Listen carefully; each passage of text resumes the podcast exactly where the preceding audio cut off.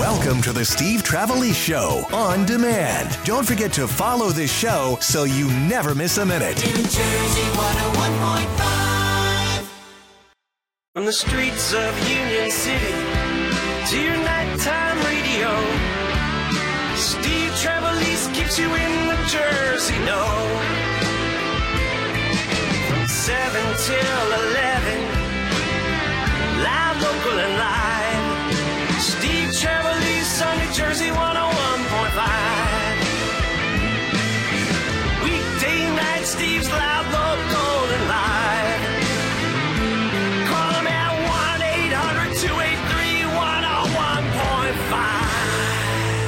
Welcome to Thursday night in New Jersey, Steve Trevelise. Enjoy this warm weather while you can. Dan will let you know when it all goes away. It'll rain today. Uh, so much to talk about tonight. Here at 1 800 283 101.5. Best places to make movies in New Jersey. I uh, wrote the blog, and I got some movie people calling in to discuss. We're also going to talk about the guy at the boardwalk. We have our own version of, uh, instead of like Tom Brady had Deflategate, we have Inflategate. And uh, the guy is inflating basketballs to rig the games at the boardwalk. And wait you the penalty he got. You're like, what? Uh, we'll get into that. The idea of electric cars in New Jersey uh, by 2035. We should all get rid of the gas powered cars. Good luck with that. Uh, but what I want to start off with, my I'm very lucky. I have um, twin boys, 16 years old, Albert and Lennon, talk about them all the time. Die hard football fans, die hard football players. Um, they are so dedicated to the game that they love and uh, to playing high school football and what it means to them that uh, you know every day three three four times three times a week albert is taking quarterback lessons from professional coaches lennon linebacker tight end. This is what they want. Every day they're out with their friends throwing the football working and working at the craft. And today i got them uh, because you got to go get them afterwards. Because you know, when you stay after school and throw in the rain, because that's how much it means to them, uh, the school bus ain't going to be there. So I got them in the car, and I told them both that uh, you're going to learn CPR. You're going to learn CPR from your mom, who's uh, certified my wife is a physical therapist and she's certified in CPR. And I bring this up because I'm listening to uh, Jeff and Bill, and I knew this. I was going to talk about this tonight anyway, but your heart just wrenches when you hear of a 12 year old boy, Elijah Jordan Brown Garcia, who was um, playing football. 12 years old. His brother was 10 years old. Brother is 10 years old. And uh, He's playing football, non contact practice for the Essex County Predators, which is a privately owned youth team. And they practice at the West Side Park football field in Newark. And uh, he had, uh, he dropped on the field, needed cardiac arrest. Uh, I'm sorry, went into cardiac arrest, needed CPR.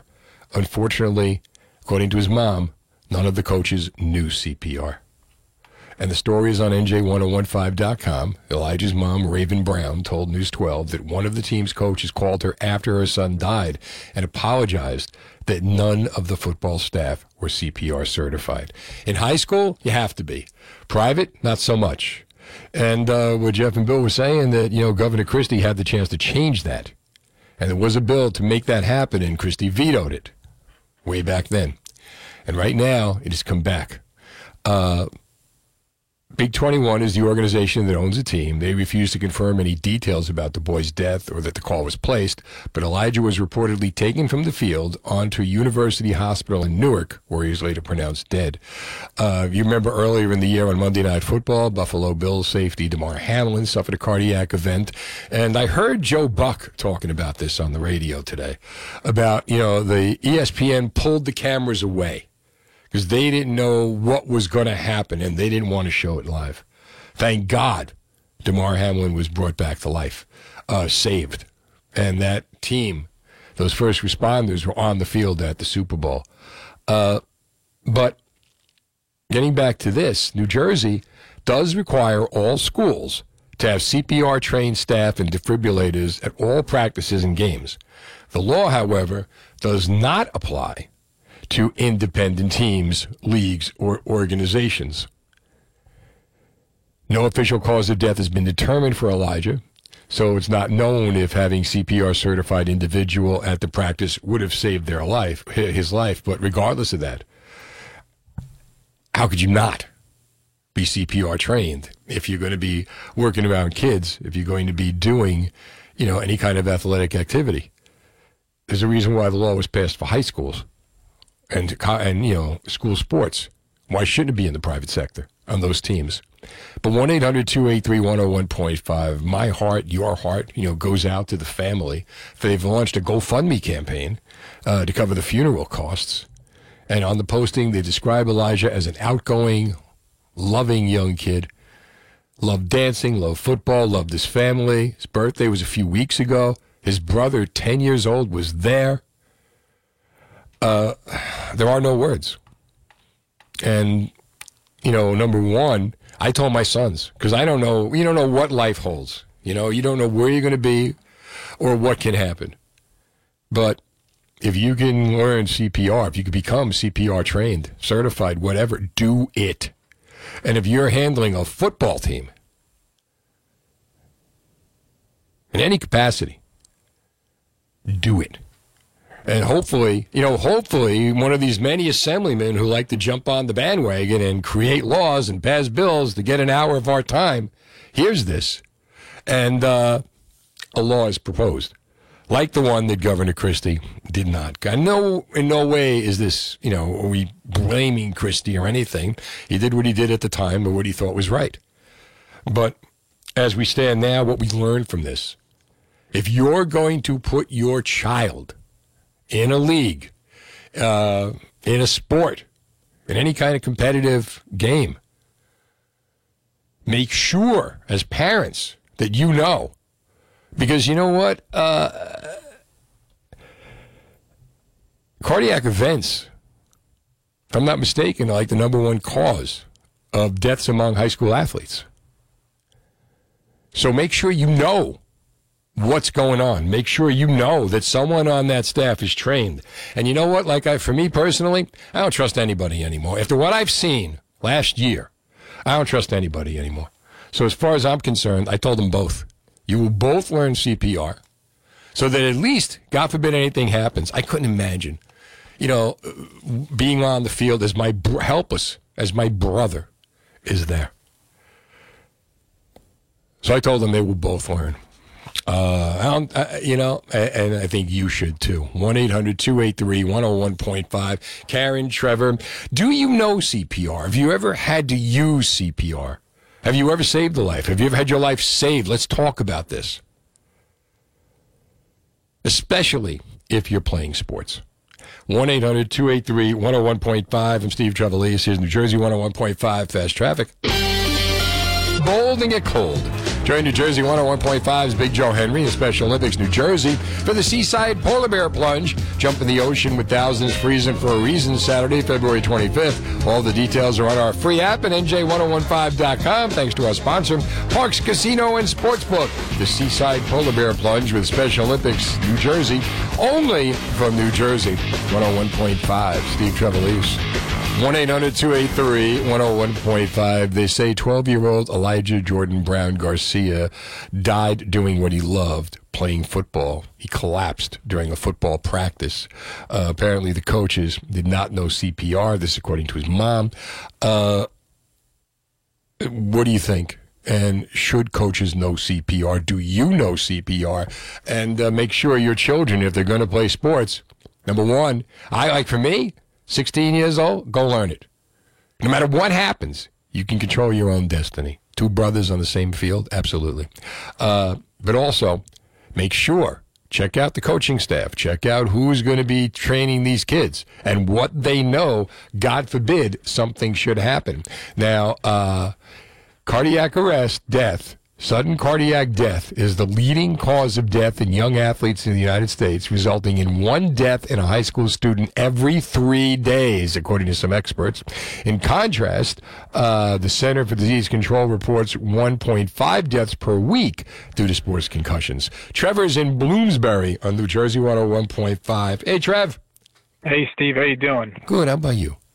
Uh, I'm all right. Uh, after hearing that story, that's really sad. Um, I'm a youth wrestling coach, you know, and first of all, my heart, my heart uh, and prayers go out to that family and that community. Um, I'm a youth wrestling coach in my in, in my hometown, and we require all of our coaches to be CPR, first aid, and AED certified, as well as get a background check. In my personal opinion, I don't think there's any excuse in the world why those coaches were not a um, given a background check and b whether or not they were, they weren't, but but B, most importantly, to not be CPR and first aid certified, um, or at least you know, one, at least somebody on the field at all times. I just I I never heard of such a thing. You think it would be I such agree. a no brainer, and the fact that if Christie vetoed this, you know, and the coaches, I mean, from what all, the mother said, poured water that. on him. I can't believe that, that, that he vetoed that. I personally have been CPR first aid um, certified since my senior year of high school. Mm-hmm. Um, I personally have given CPR uh, to one gentleman who I ended up saving his life. Um, he was overdosing, um, which was a whole story in itself. Um, and I also play for a competitive men's rugby club up in Morristown. And one of one of my best friends um, was on the field. I unfortunately was not at the game that day, and uh, a, a, gentleman from the opposite team collapsed. Um, he was big, very, very fit. Uh, I think he was Pacific Islander um, of nationality, mm-hmm. and he collapsed on the field. And one of my best friends, as well as a couple other people, immediately stopped playing in the middle of playing a very competitive uh, game of rugby, mm-hmm. and immediately tended to his aid and ended up saving his life as well. So it, it is imperative that every single sports team in the state, in the country, everywhere should have, you're right, at least one person who's CPR and first aid certified. Absolutely. Trevor, thanks so much for calling New Jersey 101.5. Karen's in Warren on New Jersey 101.5. Hi, Karen. Hi, Steve. How are you? Good. How you doing? Um, I'm good. I'm really uh, wanted to call in on this topic. Um, I, I lost my 11 year old daughter to cardiac arrest on a New Jersey playing field she was participating in Pop Warner Cheer, and um, we did have one one person who provided CPR, and um, and the ambulance. You know, they take a long time to arrive. Um, so so you're dealing with the need not only for CPR but to have an AED.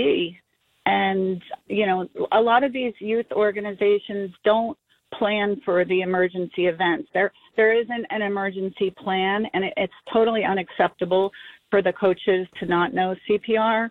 But well, this um, is a um, private. Now, New Jersey requires, and I'm getting a text from my good friend uh, Coach Farrell. Coaches need to know CPR to get hired for public high schools, and that's true. They need to get certified every two years and take a class. But this uh, the law does not require schools to have CPR trained staff and defibrillators uh, at independent teams, leagues, or organizations. That's the loophole that needs to be fixed.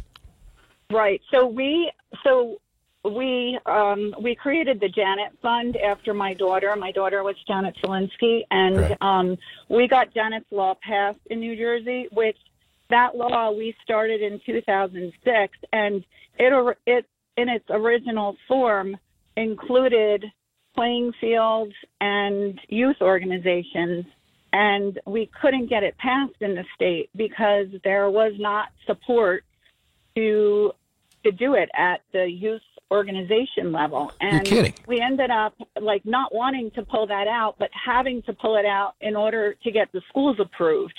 And who would have a problem with that? Well, I, I know. Well, we had a real problem with it too, but after. No, no. I mean, like, who would have a problem like, having that included? It makes no sense. Well, you know what it is. So we we wanted not only trained coaches, but we also wanted ADs required in the youth organizations and and on public playing fields. And like we just couldn't get it. Everybody came out against it. You know, it it was a lot of like individual they they didn't want it like they did not want to have to enforce that and and it's unfortunate and and then you see a case like this that is heartbreaking and I know what that mom feels like to to you know leave a sports practice and your child is fighting for their life. And and and and I, you know, I cry for her, and I know what hell she's going to be going through for the rest of her life, and and it is not a journey you want to be on, and and there has to be change. They need to mandate these youth sports, and they, the coaches, they have to they have to know CPR and hands only CPR. There's no reason not to give hands only CPR. All you have to do is put your hands on their chest and press hard and fast, and Just like teach them. you don't need to be trained to try to do that. They're not going to live if you do nothing. You have to know also what to do. Karen, is the you want to give an address for the Janet Fund? You want to give a website or anything? So yeah, the Janet Fund, it's um, thejanetfund.org, and um, we we fill a lot of grants and we donate defibrillators and CPR training to youth organizations and schools throughout the state. Um, we've donated probably 450 AEDs now to date, and we've got a lot of AEDs going out this month for Heart Month. Um, we just trained an entire school full of teachers in CPR. So, um, you know, we've got a, a mission and a cause, and we're trying to make a difference. And I, and I wish we could have saved that. You know, Elijah. I wish, I really wish we could have saved him. And Well, we, we really, we wanted that law to protect him, and and it, you know, we failed as a state to protect him. And Well, hopefully going forward, you know, hoping that maybe Yeah, you, know, you yeah, and if- this if- call will make a difference.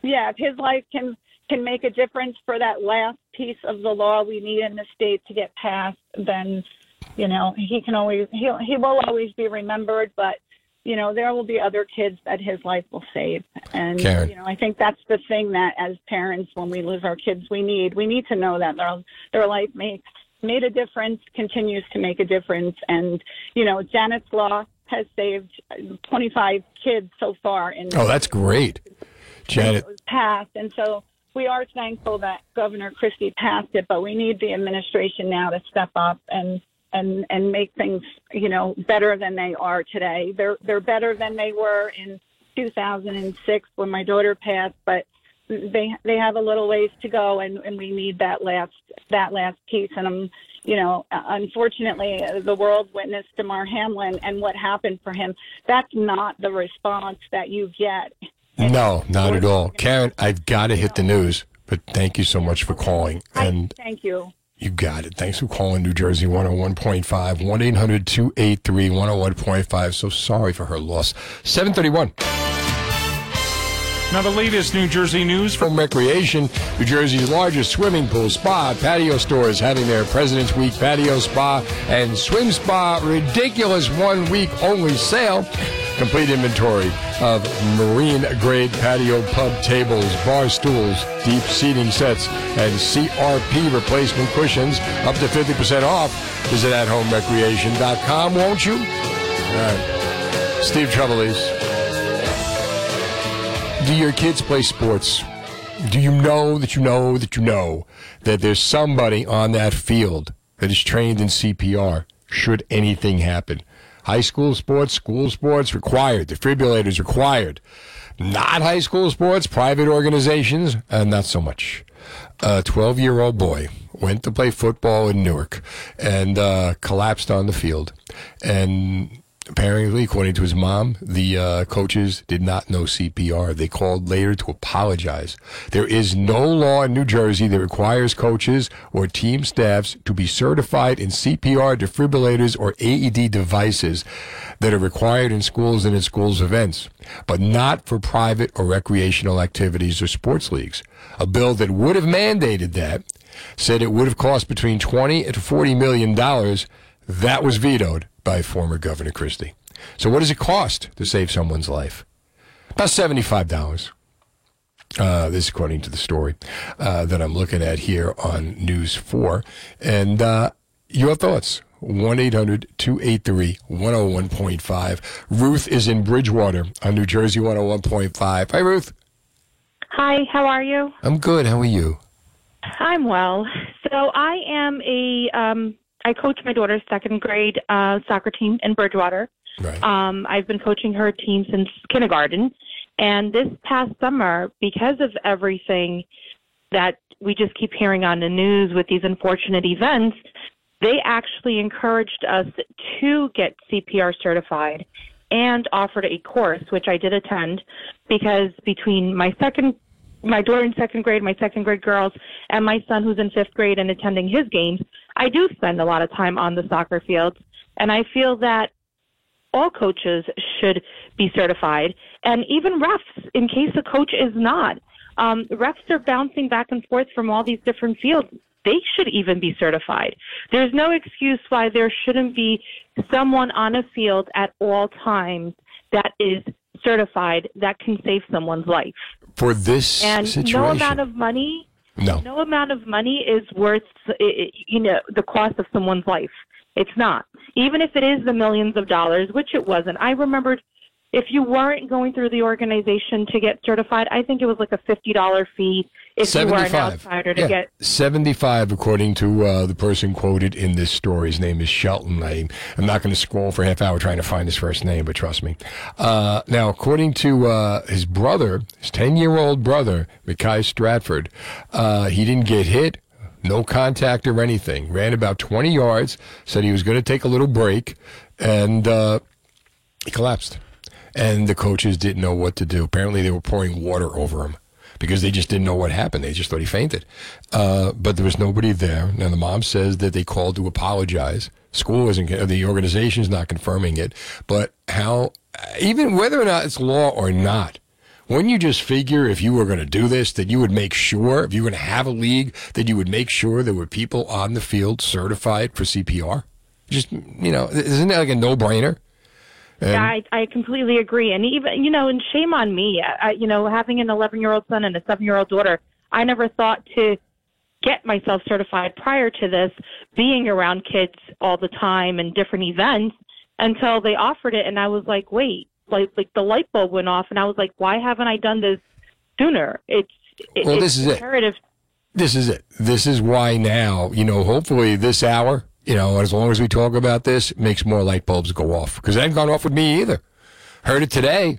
And you know what? I got two sons. I'm a very lucky man. I'm blessed. I got twin, seven, you know, 16 year old boys. And uh, push comes to shove, they could look out for each other. I mean, they've been taught to look out for each other. Here's another way they could look out for each other. Uh, Mike is in Bergen County on New Jersey 101.5. Hey, Mike. Hey, Steve, how you doing, bud? Good. How about you? Hanging in, man. Uh, prayers obviously out for that uh, that young man and his family, and also my condolences for Karen who called in earlier as well for her family. Absolutely. Um, you know, I think I'm echoing what a lot of people said earlier, but uh, I mean, there's. I understand. I coached high school football for years. I played high. I played football in high school and college. Um, I had to do it, obviously, as you said, but you know, there's absolutely no excuse for uh, for you coach a youth sport. Have somebody certified. Um, I, I know another person that called prior also mentioned the AEDs as well. I mean, these are these are easy things to learn. These are things that are very accessible. Um, you know, municipalities and private organizations that don't require it. Um, it's it's easy to email local local schools, email superintendents, email athletic directors because they do multiple trainings a year. Get your staff on, get your staff in there, get it done. Yeah, absolutely. Especially now since it's it's available. And how could the private leagues not be required to do it? That's just mind boggling. Yeah, I mean it's. Uh, I, I don't know. I can't speak to it, but I just I just feel you know you're coaching, you're responsible for kids. You should do it. You know, take it outside of sports for a minute. I used to run. I was director of a day camp for first and fourth grade kids, and uh, you know, 99% of our counselors for the summer were high school and college kids. And if they were CPR certified as an incentive, as an incentive, we added to their hourly rate if they were CPR certified to work at our camp because we valued that. That's right, and you should. Mike, thanks for the call to New Jersey 101.5. You know, this is a wake up call for people who may not have even given it a second thought. Your kids are in organized sports, non school organized sports, because school is required. Make sure somebody on that field knows CPR.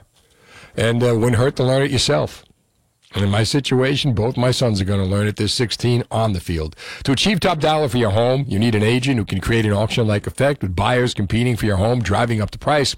Call Rob Dekanski of Remax First Advantage to get your home sold for thousands of dollars more than you ever imagined. Phyllis wanted to move closer to her daughter who lived in Pennsylvania, so she needed to sell her home in Edison. Calling Rob and his team got Phyllis the quick sale she was wanting and more money. Rob's amazing marketing triggered 57 showings, multiple offers in just 14 days, getting the home sold for $525,000, which was more than $25,000 over the list price. Phyllis was positioned very well for her move to Pennsylvania. Robert Dekanski has superior marketing to sell your home for the highest price possible. Call the only agent I would call if I needed to sell my home. Call Robert Dekanski at 855-350-1015. That's 855-350-1015 or online at robsellsnj.com. That's robsellsnj or Google Rob and then start packing. Trusted. Level Ace, 1 800 283 101.5. The tragedy in Newark. 12 year old boy, Elijah Jordan Brown Garcia, loved playing football. He goes to uh, football practice with his 10 year old brother and uh, has a cardiac event, apparently. And he dies. And his mom says no one there knew CPR. 1 800 283 101.5. It's just, it's heartbreaking. Prayers go out to the family. Uh, there are no words. Ken is in Lawrenceville on New Jersey 101.5. Hey, Ken. Good evening, Steve. How are you? Good. How you doing? Good. 20 years ago, one of our board members for our local baseball association wrote to Bristol Myers Squibb for a grant for an AED, which we uh, were accepted uh, their grant. The next year, he went down with a massive heart attack. I was called to do CPR on him, use the AED, and to this day, he's still uh, doing very well after that. Thank um, God. He was the first person ever that I saw get up after two rounds of an AED and talk before he got in the ambulance. What exactly is an AED? It's an automatic defibrillator. So Okay. um, to to to lay people, it makes it easy because you put the pads on them, and whether it's an adult or a child, the pads actually know by the plug-in which it's for. So it adjusts the shock accordingly. So um, you'll actually stop CPR, put the pads on, and it'll tell you, you know, stay back. It'll actually check the rhythm, and then it'll it, it'll either tell you to shock or continue CPR Oh, okay. do your round of CPR and um, and let it uh, go through again until um, either you know EMS arrives or um, you just keep going until you either get help or um, somebody else relieves you. How would you how could you run a team? How could you have a league and not have this available or not have your staff know CPR? So, it, well, I'll give you for a volunteer organization. What our township recreation did, he actually um, took took hold of that, and he actually asked me to go back and become a CPR instructor. So the seventy five dollars that the people pay for it, I did it for free for people. All they had to do was pay ten dollars for their card. We would go up to the township um, building, do CPR for anybody that wanted to do it, um, as long as they were in one of the um, the recreational leagues, Right. and um, we would teach them basically for their card. Um, the problem is, people, you know, when the incident occurs, everybody wants to do it, but after a while, everybody It wanes. it happens, and nobody wants to keep going with it. But you know what? That's where Ken. That's where the team. That's where the members of the team, the coaching staff, whoever's involved, has to keep that. You know, keep that going, regardless of you know where you know where the popularity is or where the, the uh, top of mind is. That look, this is something we have to do. We cannot run this league. Insurance companies should require it. If anybody else, that you know this. in Little League, our I'm sorry, in in our director for um, their our area, he actually made it where every Little League locally should have that, and um, people should be. So the at the time the 19 different leagues that were involved, um, they all got AEDs afterwards. So it's not expensive for a league to to buy them or maintain them or even write a grant for them. you know, for this. They- No. It takes this situation, you know, to drive the point home. Ken, thanks for the call to New Jersey 101.5. Linda, John, stick around. Jersey Radio. I love what you do for the state of New Jersey. New Jersey 101.5. WKXW Trenton, WKXW 8.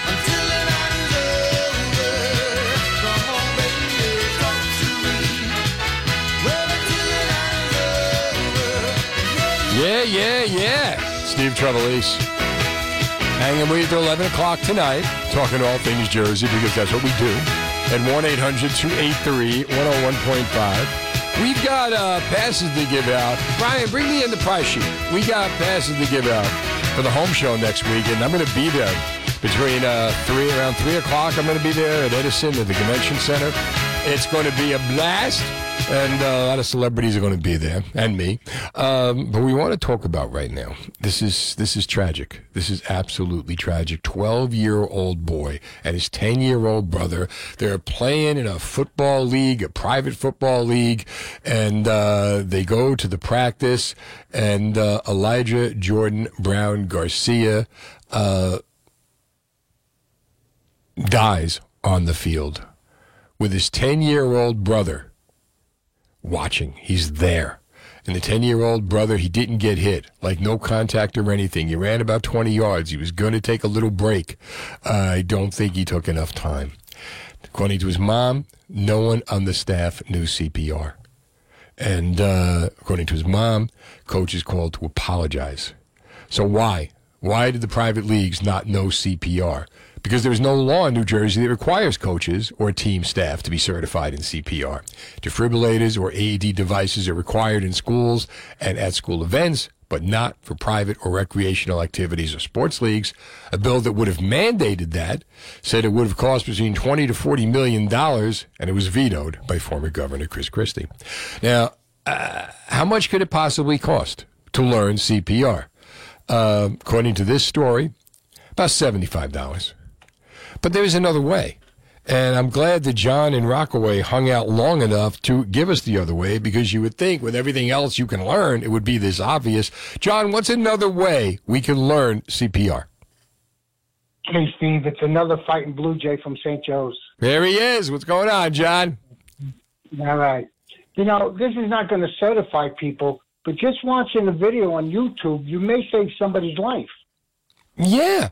I, mean, again, I don't understand how, even if you're in the league, you wouldn't take it upon yourself to go make sure you know CPR. You're around kids and you know, you know, the situation. You know that cardiac arrest is a leading cause of death among young athletes. One death in a high school student every three days. Why wouldn't you learn this? Exactly. Nah, makes no sense, John. Thanks for calling. Thanks for waiting. Let's go to uh, Linda is in Cherry Hill on New Jersey 101.5. Hi, Linda. Hi, Steve. Um, my heart goes out to the Garcia and all the other families that have gone through this tragedy. I can't imagine. Um, I went to school in Philadelphia, a Catholic school, and in the 80s, we had a health class just sophomore year. We had to learn CPR. I think it was required. Yeah. I remember the dummy on the desk, right? But Yeah, right. The resuscitating Annie doll you had to do, and um, it was required to learn CPR. I don't know if I could do it today, but I know somewhat. You know what I mean? right. But um, But in this situation, when you're now going to work with a team, you're now going to be around kids, you're going to be in this kind of environment.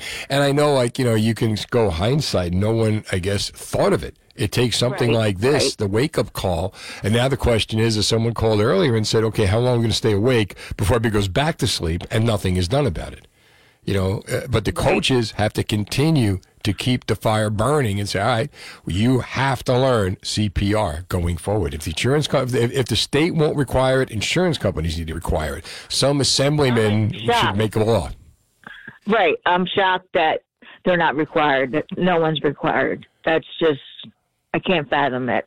Nah, I, I com- Honestly. yeah, I completely agree. Peter's in Lawrence on New Jersey 101.5. Hello, Peter. Hello, Stephen. How are you? I'm good. You? You know, my heart goes out to him because I love football. When I played, we had a trainer. The trainer was a student. He knew everything about bandaging. He also knew CPR because we were taught in Notre Dame by Mr. Archer CPR in health with a book with all the signs of the ailments of cardiac arrest.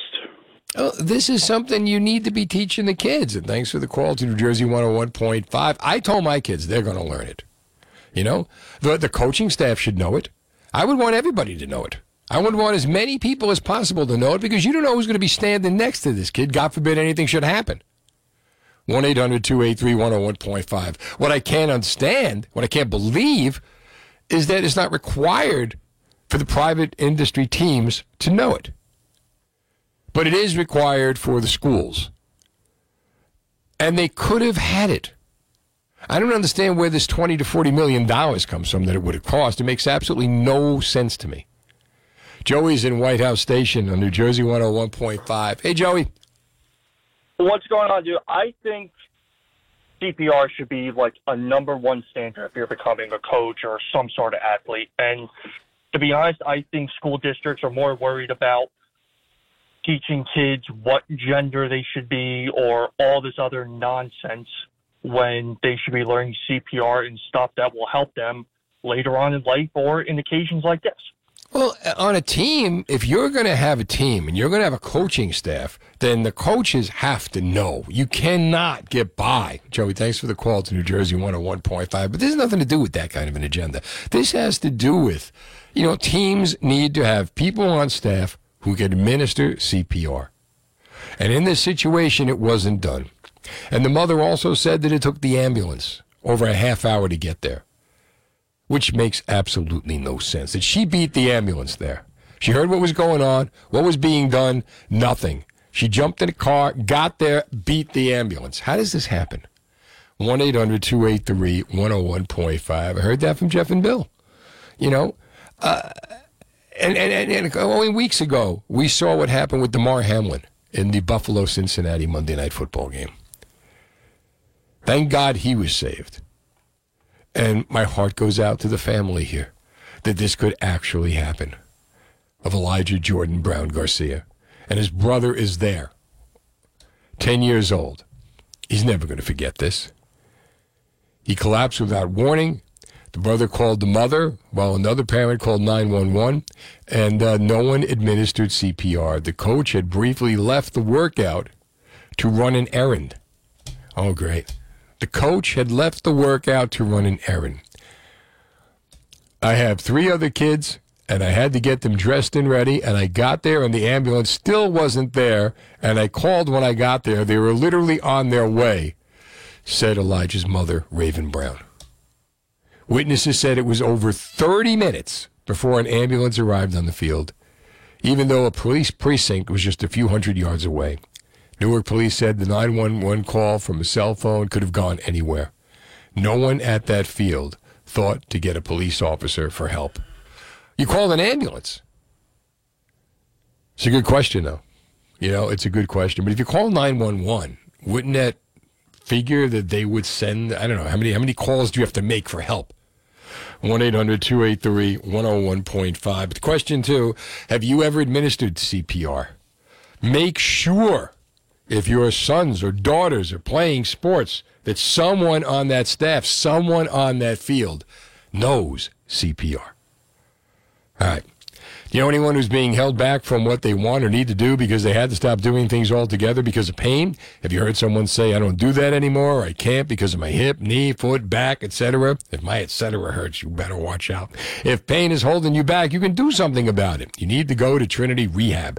Does it sound familiar to you? I went to the doctor, they gave me muscle relaxers and pain pills, told me to follow up in a week. Well, Trinity Rehab is unlike any place you have ever tried. No prescription needed, same day appointments, fast results. Trinity Rehab actually fixes the pain instead of masking it. Call Trinity Rehab at 800 518 0977 or go to trinity rehab.com. Be sure to ask about their EPAT therapy. It's cutting edge acoustic pressure wave therapy that breaks up scar tissue, enhances healing, frees you from pain fast. In fact, most patients see results in three five minute sessions, and no prescription is needed to get started. Trinity Rehab has dozens of locations in New Jersey and Pennsylvania, like their newest ones in Woodbridge, Flemington, Toms River, and Wall. So you know there's one near you you. For more details, visit trinity-rehab.com. That's trinity-rehab.com. Here's fast traffic.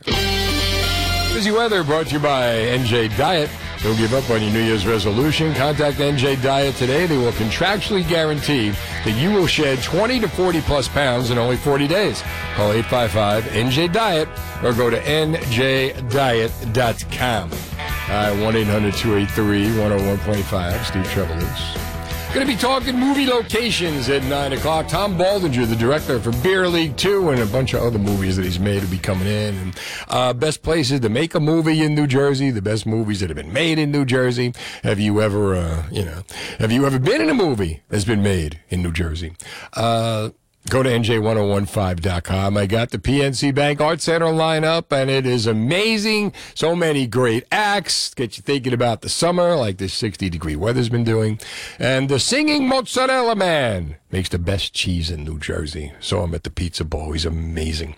Uh, I truly, truly amazing. Wait till you taste this. Uh, the, the cheese was like like communion. People were lining up for it. All right, so uh, you go down the shore in the summertime. And if you have kids and you go down the shore in the summertime and you walk past the boardwalk stands and they're all barking at you and they're all begging for you to come and play. And you know, when you're a kid and you do that, you're spending a quarter back on, you know, back in the day, you spent a quarter, maybe a dollar. Now you go in and like, uh, it's a dollar a piece. You know, you want to, you want to throw the basketball. It's like three, you know, three shots for five dollars, right? Or six shots for ten dollars and you're just throwing money away like crazy because you're um, trying to win the prize for your son.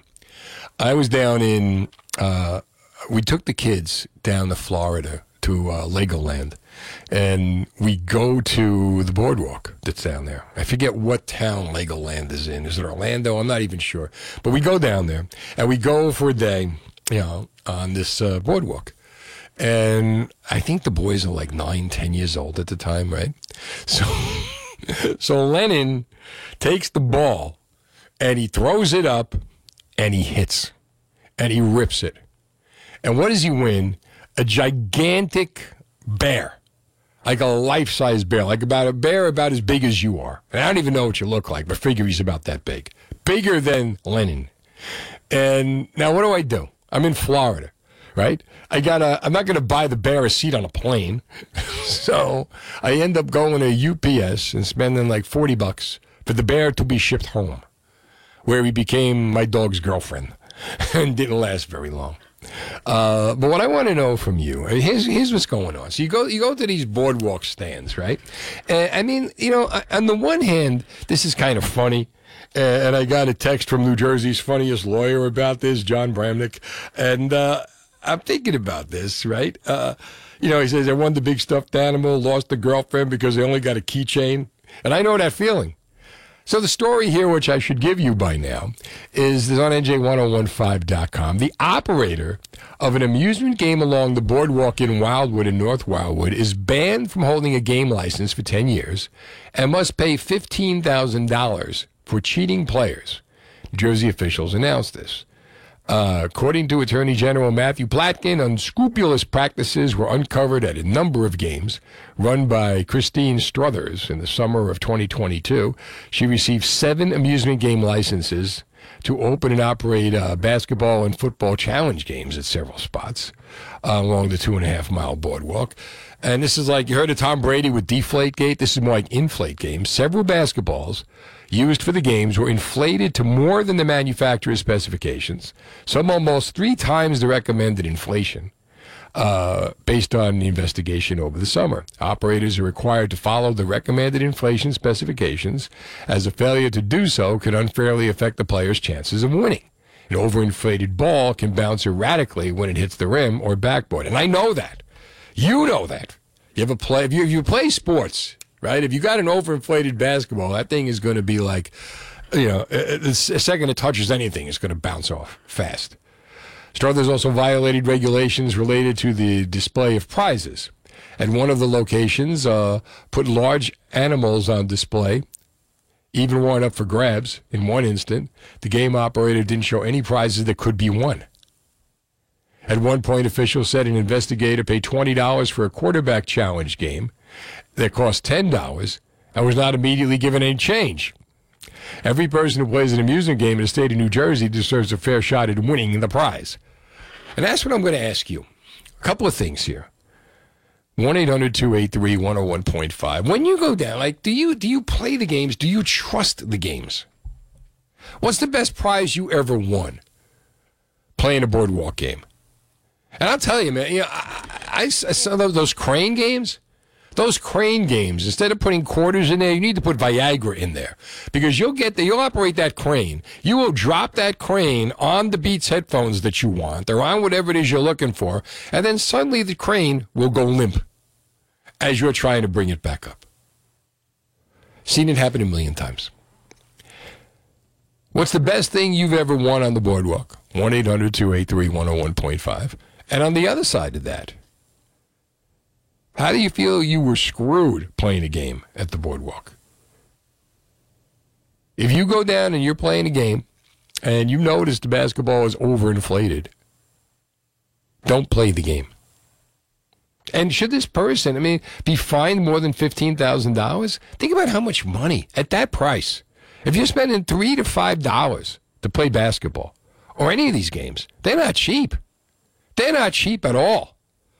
How many thousands? I mean, you know what? If it's only going to cost me fifteen thousand dollars, yeah, I could do that. How much money was made on that? We'll never know. So, where are you? 1 800 283 101.5. Most money you ever spent at the boardwalk trying to win a prize. There's another one. Because I tell you, you go into the arcades, you know, and you win about $50,000 worth of coupons because you're giving your kid money and you're giving your kid money and the kid wants to play and the kid wants to play and they're going from machine to machine to machine. You get like a box of coupons and then you go and you trade it in and you got your choice of like a candy bar, a toy soldier, a pencil with or without an eraser. You know, most you ever spent at the boardwalk to win a prize. Best prize you ever won at the boardwalk. And what do you think should happen to someone who is uh, swindling people out of prizes at the boardwalk. 1 800 283 101.5. What's the best prize you ever won at the boardwalk? You take the kids? Yeah, I take the kids all the time. Uh, my oldest loves it. And of course, all he wants to do is play the games. And, you know, like a $100 later, maybe we get a stuffed animal. That's what I mean. A hundred. After a while, you take the kid. You know, dude, I'll, I'll give you fifty Yeah, bucks. can we just go to Give Target and get you a toy? Yeah. No, you don't even want to do that. You want to? I, I try to bribe the boardwalk kid. No, I'm sorry, we can't do that. Come on, you grab him over the gate. Look, I need that thing right now. I ain't messing around. You have no idea what I'm going through. Help me out here. Yeah, a- and uh, you know this woman here. This is this is unbelievable. And she actually got caught. We have our own version of Inflategate. And Tom Yes, Brady had nothing to do with it. It's eight thirty. Now, the latest New Jersey news from NJ1015.com. The FBI. Please. 1 800 283 101.5. Going down the shore this weekend? Uh, it's going to get cold again this weekend, I think, right? Pretty soon, uh, be going down to check out the summer rentals, right? Uh, but if you go to the boardwalk, it's the most you ever spent to win something at the boardwalk. What's the best thing you ever won at the boardwalk? Uh, a boardwalk stand owner uh, got the basketball game, got the football game, got uh, fined $15,000 for cheating players. Lost a gaming license for 10 years. Is that even enough? When you think about how much money can be made at the boardwalk, uh, overinflating the basketballs was among one of the things. Ellen is in Middletown on New Jersey 101.5. Hi, Ellen. Hi, how are you? Good. How you doing? I'm good, thank you. Tell me. Uh, so I used to go to Seaside with my kids, Uh-huh. and there was a game there with the softballs that you had to get in the basket, Uh huh. And I was particularly talented with this stupid game. Really? And I won. Oh my God, I won. I can't tell you over a dozen life-size stuffed animals, PlayStation. What are you doing them? Not another life-size stuffed animal. Crazy. People used to pay me to win their kids stuff at the stand. It was insane. And the owners loved it when I would go there because then they knew that, you know, somebody actually did win. What did you? Uh, uh, what do you attribute your success to? I dumb luck. What made it work? You didn't have a technique or a system, or you just went down there and got Like lucky? The, the flick of the wrist. The flick of the wrist. The way that you put it in there, and it was, and it worked. It worked. My kids thought I was the greatest thing in the world. Now, does it still work? Do you still go back down It Does it still work? Have you lost your touch? You know what? I went back down there. My kids are older now; they're in their thirties, Right. and we went down there last summer, and it worked. And the same owner is still there. And two of the kids that are working the stand said, "Oh my God, you're Ellen! We heard all about you." You're you're legendary. Yeah, it was kind of cool, but it was it's a lot of fun. And these guys are really good. They're definitely not like this woman that got busted for what she was doing. That is just so wrong. Now, what your best game was shooting the basketball? No, it was the softball. Oh, the in softball. And the, oh, wow, that's hard. Yeah, yeah, it's very hard, but but it works. How about that? And you, you do you put an arc on the ball, or do you just? Uh... Just it's just it's a really got to do a really light throw, and you Uh-huh. got to kind of pull it up a little bit, and it just kind of lands in there and stays in there. And you walk away with lots and lots of big prizes. Oh my God, I had ten like huge stuffed animals on my porch for a month. they had to drive me home from the boardwalk the one night in their van. Yeah, but but doesn't that bother you? Like, oh no, not another one. I can't do another one. Yep, yep. That's exactly how I felt. But my kids loved it. That's good. That's good. Now you give it to their kids. Thanks for the call to New Jersey 101.5. Grandma's going to win you a bear. Uh, my mother was so friggin' lucky. We would go to either Lucky Leo's in Seaside or Sonny and Ricky's in Seaside. And my mother would go down. We'd rent the house every two years. Uh, I'm sorry, every for two weeks every summer. And we were with another family, the Provenzanos, and we shared the house. And my mother would go to the boardwalk and she would play, in those days, like a quarter would give you three. She would play zero, one, and two and Alan Rowe, which is my father's name and her name, Rosemary. And she would play that. And that would be it. And she put it across the boardwalk. And if she didn't win, we would she would go down there and she would win so many choice of stand prizes that she literally won the Christmas presents for for that year. All came from the Seaside Boardwalk. Blenders, radios, lamps, whatever was on, you know, the choice of stand. She'd go home with it all. And those would be the Christmas presents. You know, whatever didn't fall off the truck came from the Seaside Boardwalk. Not that that ever happened. What I kid. 1 800 283 101.5. But I want to know from you. You know, because I see this, and, and, you know, on the one hand, knowing how hard you try to go and win a prize at the boardwalk, or knowing how much you spend to, uh, you know, for someone to go down there and win, especially, you know, when you have your kids and they want to win and they want to win and they don't want to leave. And then you got the guy egging you on. And, you know, again, it's not a quarter anymore. You know, it's $3, $10. And all this money's changing hands. And you're just, uh, you know, you find out that somebody's been cheating. And all they got to do is pay $15,000. I wonder how much they, I wonder how much they made on that deal. But what's the best prize you ever won? 1 800 283 101.5. Or the most you ever spent to win a prize. Or let me, how about this one? What's the best game to play? Like if you were going to go to the boardwalk, or someone you know were going to go to the boardwalk, they've never been here before, and you're going to take them to the boardwalk, and they want to know what's the game that has the easiest chance to win? What's the one game that you're good at? See, Ellen, Ellen knew. I can't imagine throwing the white softball into the basket. Those, those are like the fruit baskets. And every time I do it, the ball bounces right out. Well, then you had the other one. Now, this is going back, where you had the cupcake trays, and the cupcake trays were painted different colors, and you would get the like the the volleyball, and you throw the ball in, and the ball rolls around the cupcake trays, and if you win, uh, if it hit lands on your color, back then you would get like three packs of cigarettes or remember, oh my god they gave away smoking at the yeah they did. C- cartons of cigarettes uh, stuff like that. Totally fine with no problem. There was that. And then uh, then the other one that would get me would be the uh, the bottom shelf. I'm a total I have total resonance on the bottom shelf. You know back in the days when there were these things called record albums you'd walk past the stand and there'd be like an entire wall of record albums all the great albums that you want. And you'd see the wheel, like there'd be three numbers on the wheel. Ah, I'm going to put a buck across, I'm going to win it all.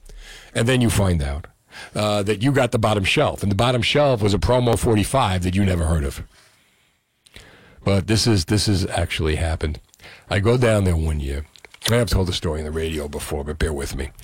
Um, when I was in high school, you know, one of my best friends to this day, Glenn Stewart from the B Street Band. So Glenn and my friend Jerry DePillo, the three of us were inseparable. So we go down the shore, and I win Bob Dylan's "Blood on the Tracks."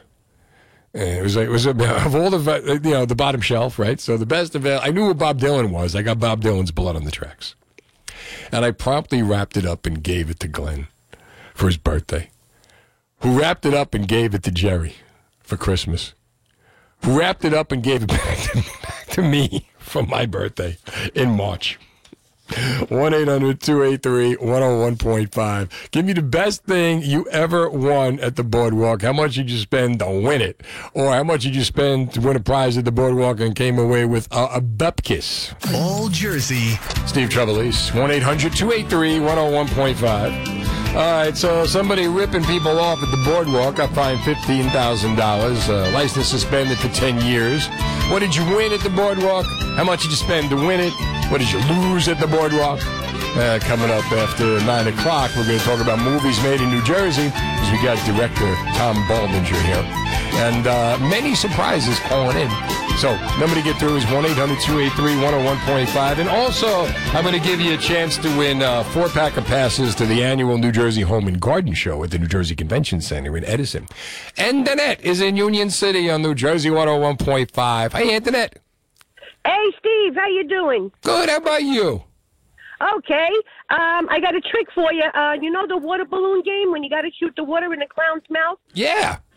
Okay. Well, the trick of it is when you're going to play the game, you got to make sure when you first when the water first comes out of the gun, you got to make sure it hits the clown's mouth first. Right. And you got to look at the balloons, okay? You don't pick the balloon that's been already stretched out because the balloon is going to keep on stretching and stretching further. You got to look for the game with the balloon that they just put a new one on.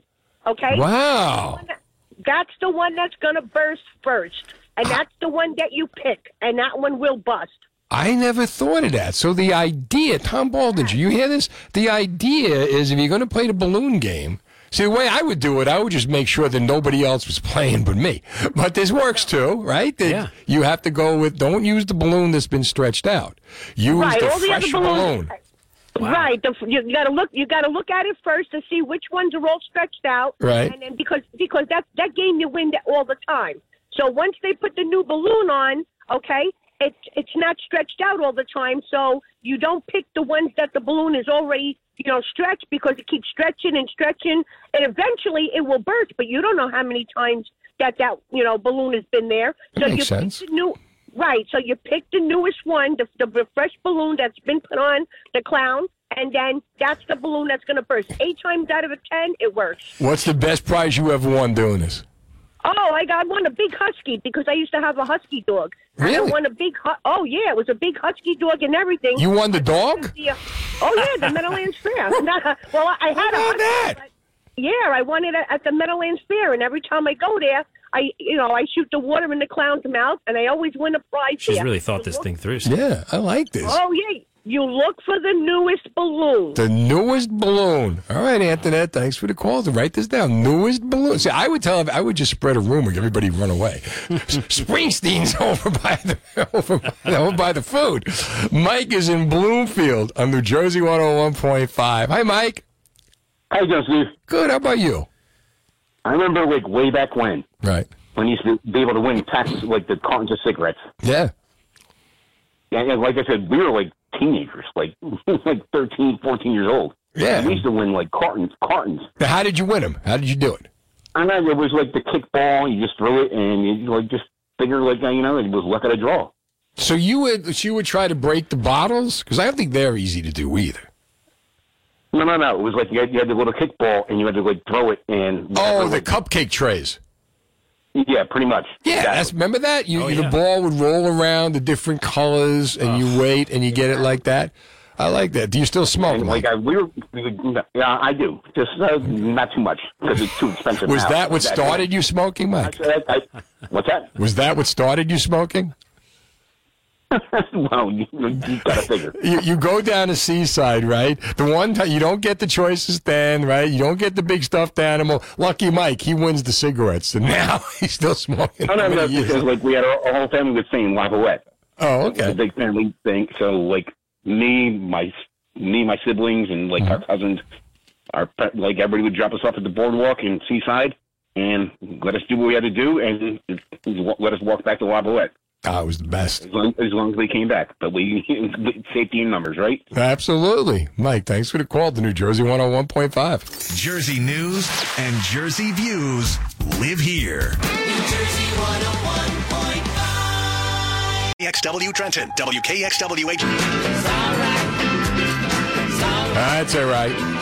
I'm getting you through tonight, Steve Trevelise. 1 800 283 101.5. We'll do it together. You, me, and uh, let's see. All the good things that are going on in Jersey. The number to get through is 1 800 283 101.5. So I wrote this blog on NJ1015.com.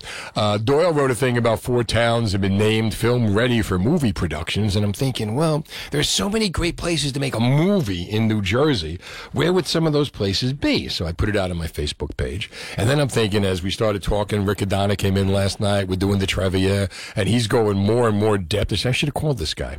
And I'm thinking, you know what? I should call other directors. So I sent like, so I tried, you know, you know, they say like shoot for the moon, you land on the stars. I tried for Spielberg. and instead I got Tom Baldinger. from 624 Productions, who has been here before, good friend of the show. He brings garlic knots. We love him. and uh, and, uh, he's doing Beer League 2 with uh, Jimmy Palumbo, who's going to call in later, uh, with uh, Artie Lange, Ralph Macchio in the original, right? Uh, any update on Artie Lange, Ralph Macchio? Uh, I'll uh, I'll defer to, to Jimmy when he calls. Jimmy, okay. Let, let him uh, let him give you an update on what's going on there. Oh, okay. All right. So there's something going on. Why, you know, right, right, right. people are always talking. They're always talking. okay. And uh, and you got another uh, TV series, Unsuited. That's correct. With one of my heroes, uh, Anthony Denison, who I loved growing up. I was a big Crime Story fan. Mm-hmm. I was a big Wise Guy fan. Yeah. And it was that part of 86, 87. And he, I think he goes on to do major crimes, and uh, I even watched those Cashberry commercials. I think he's that good. Uh, but anyway, so he's going to call in later, and we'll talk. Uh, so now, so now, how long have you been doing movies? Uh, I've been doing it since uh, uh, 2000. What are we in 2023? I forget what year. Yeah. we're. So at least for the past 10 years. How about that? Yeah. And now, what with Beer League? Like, how's it going? How, how's the production? It's going great. We're uh, we're uh, we've got like five little short vignettes uh, episodes uh, that we're in post production right now. We're actually was just looking at it today. Uh, it's looking great. We're looking at episode one. Yeah, yeah. We've got it's it's looking great. Opening day is coming up. Jimmy Jimmy keeps calling me. He's like, "When am I going to see him? When am I going to see him?" And I'm like, "Don't worry, don't worry." But it's coming along nice. Right, pitches and catches. right. So now, what got you into movies? Uh, I was uh, I went to Wagner College, Staten Island, uh, as a theater major. Uh, and after college, uh, my parents said, "You got to go get a job. You got to start working." um, and so I did. And um, you know, I went to I went to Mike Nichols Acting School for uh, for my graduate for my The master's. director? Yeah. How about that? Uh, I went there for my master's, and it was like uh, it was a two year program. And in a year in, I realized I'm not a good actor, but I loved writing and directing. Um, and so I wrote my first play back in 1998 called Last Call. And friends and family we raised money. And after that, you know, I wrote another play. And then the second play that I wrote was Two Sides of Love. Somebody said to me, "You got to make a movie of this." And I met my first DP, uh, Jeff Sesselberg, who was the stage manager of the theater that we put it up at, Edison Valley Playhouse. And he said to me, dude, I, I've got a camera. And I went, okay, great. raise money. And we made our first short film called Two Sides of Love. And uh, it's been downhill from there. Ronnie Marmo was our star in that, who's from Woodbridge. Um, he Oh, Ronnie's great. He mentored me uh, and has been, a, has been a good friend and a good mentor to me uh, for a long time now. 68 Productions? Uh, uh, six, uh, 69 68, 68 68 cent. cents. 68 cent theater, yeah. He went through 67 other names before he came up with that one. uh, Ronnie, I, uh, well, you saw Ronnie in uh, I'm Not a Comedian, I'm Lenny Bruce. Yes, I did. And, Amazing. and 624 Productions were one of multiple, uh, you know, uh, producers or investors of that of that show. What an incredible show. Oh, and amazing. I saw it at the uh, Count Basie, you know, at the Vogel. Oh yeah. And- well, you you were probably there the same night I was. He didn't say hello. It's I'm sorry, I That's all right. apologize. No, no, no garlic knots, right? I could smell the garlic. Yeah, I probably had them next to I, me. I wonder. That's all right. Uh, but yeah, so now tell me the great things about you know what makes you want to work in New Jersey. What makes you film in Jersey? there's just so many different options. I mean, with Unsuited, we shot down in Atlantic City, we shot in Somerset. You've got Somerville, you've got Princeton, you've got Red Bank. I mean, Kevin Smith from Red Bank. So when there's just you got the beaches, you got parks.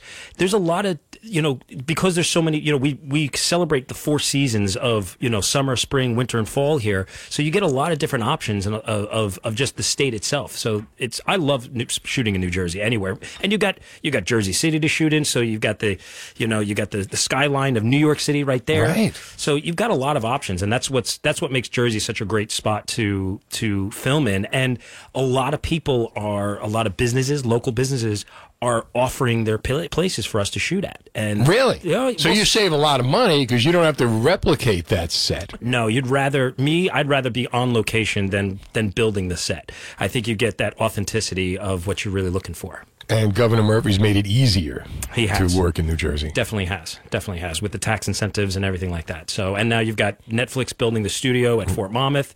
Uh, you got Lionsgate building a studio up in North Jersey. So it's it's it's building here, and it's a great spot. And you know, if you look at some of the greatest actors, writers, and directors, a lot of them came out of New Jersey. area. Absolutely. And they left. Spielberg. Yeah. You know, among the many. Yeah. All right, 1 800 283 101.5. Here's what I want to do. Uh, a couple of things. I got Tom Balder here in the studio. I've got tickets to give out here uh, for the home show. Uh, it's going to be next weekend, and it's going to be fantastic, and you're going to want to go. And what I want to do here, I, we have movie trivia questions. I got a handful, and uh, Tom's got a handful. You call up. If you want to win the tickets, we'll give you a question. They're four pack of passes to the annual Jersey Home and Garden Show at the New Jersey Convention Center. It's the 33rd annual. Hundreds of exhibitors, product services for every homeowner. Call in. We'll give you the movie question. You win. You get the prizes. It is that simple while they last. You go to NewJerseyHomeshow.com. The other thing is give me a great movie that was made in New Jersey that you loved, or if you ever been in a movie in New Jersey, or if you ever like you you watching the movie and suddenly it's taking place in Jersey and you see your neighborhood or you see something that you know. Like the uh, the Sopranos opening. I did the Sopranos tour. They used to have a tour, a bus. And it would take Tony three and a half hours to make that commute. That they show you in that opening, but it's all those the lumberjack, the pizzarama, and all that. Yeah. All right, we've got uh, Tom Ryan is uh, another movie maker, and uh, he joins us now on New Jersey 101.5. He's a horror movie guy. How you doing, Tom? I'm doing good, Steve. How are you? Excellent, man. Tell me about yourself. Man, I was born and raised in Jersey City. I, I hear Tom over there talking about shooting in Jersey City. It's where I shot my first feature film. Awesome. Uh, went to Jersey City State College for a few years. I majored in the media arts there until I ran out of money and had to drop out and get a real job. And uh, I started In making. Jersey City, God only knows. That's it. Yeah, yeah. So uh, I started making movies probably roughly about ten to uh, twelve years ago. Um, independent films. I was I was living in Bloomfield, New Jersey at the time. Started shooting here. Bloomfield's uh, treated me real well making films, and um, you know, like Tom, I've shot all over the Garden State, man, and it's it's uh, it's a fantastic place with great locations and. Just uh, again to repeat what he said and echo the businesses, townships, people. People love the movie business and they're very open. Uh, they're very welcome to uh, welcoming to uh, independent filmmakers. They they love it. Uh, they love to get involved and they love to let us shoot in places at at discounted rates. There you go. There you go. And you uh, you're more in the horror genre, right? You officially created Theater of, Theater of Terror LLC. What got you into the horror movies? I grew up on the. I grew up, you know, on some probably some of the best horror movies in history. You know, growing up in the '80s, um, so many staples of of uh, the horror genre were created in the '80s, and uh, just watching the way they were made, behind the scenes stuff is what really got me into wanting to make movies. I wanted to be a special effects artist, Uh-huh. um, and like most people, I wanted to be an actor, and I wanted to be an effects artist, and kind of got involved in some in some independent film productions, and I realized that I could I could actually do this stuff with the with the uh, advent of and the introduction of digital digital uh, film, you know, as opposed to having to purchase film, which at the time it still is very expensive. I realized I was able to to do digitally, use software and a computer to make it, and um, and away we went. That's yep. That's amazing? Hey, Tom, hey, Tom you're, I was looking at your bio here, and um, you uh, your, your film Faces. Uh, per, I guess it premiered at the landmark Loew's Theater in Jersey City. Uh, you It did, yeah. That's a great space, isn't it? It's a beautiful space. I used to go there all the time as a kid, and um, uh, when I when I was trying to think of a place to hold a premiere, it was the first place that popped into my head, and I approached the Friends of Loew's there, and they were, you know, welcomed us with open arms. They're very supportive in independent film work, and they understood where we were coming from, and we had a really successful premiere there. And I mean, that place is prime real estate across the street from the train station. Yeah. Oh yeah. In Manhattan. Now it's, the it's being crack- restored. Oh, it is? Yeah. So Tom, you know it's being restored right now. So a, a close friend of mine who's actually in, in my in my first feature film, who's Jenna, Bill Sorvino, runs the Golden Door Inter, uh, the International Golden Door Film Festival, and he used to would run the festival out of the Loew's Theater, and, we, and he just we actually just shot a music video with Bill a couple weeks ago, and I was asking him, and, and I said, Bill, I'm like, what's going on with the Loew's? He goes, oh, they're restoring it. They're not reopening it until 2025.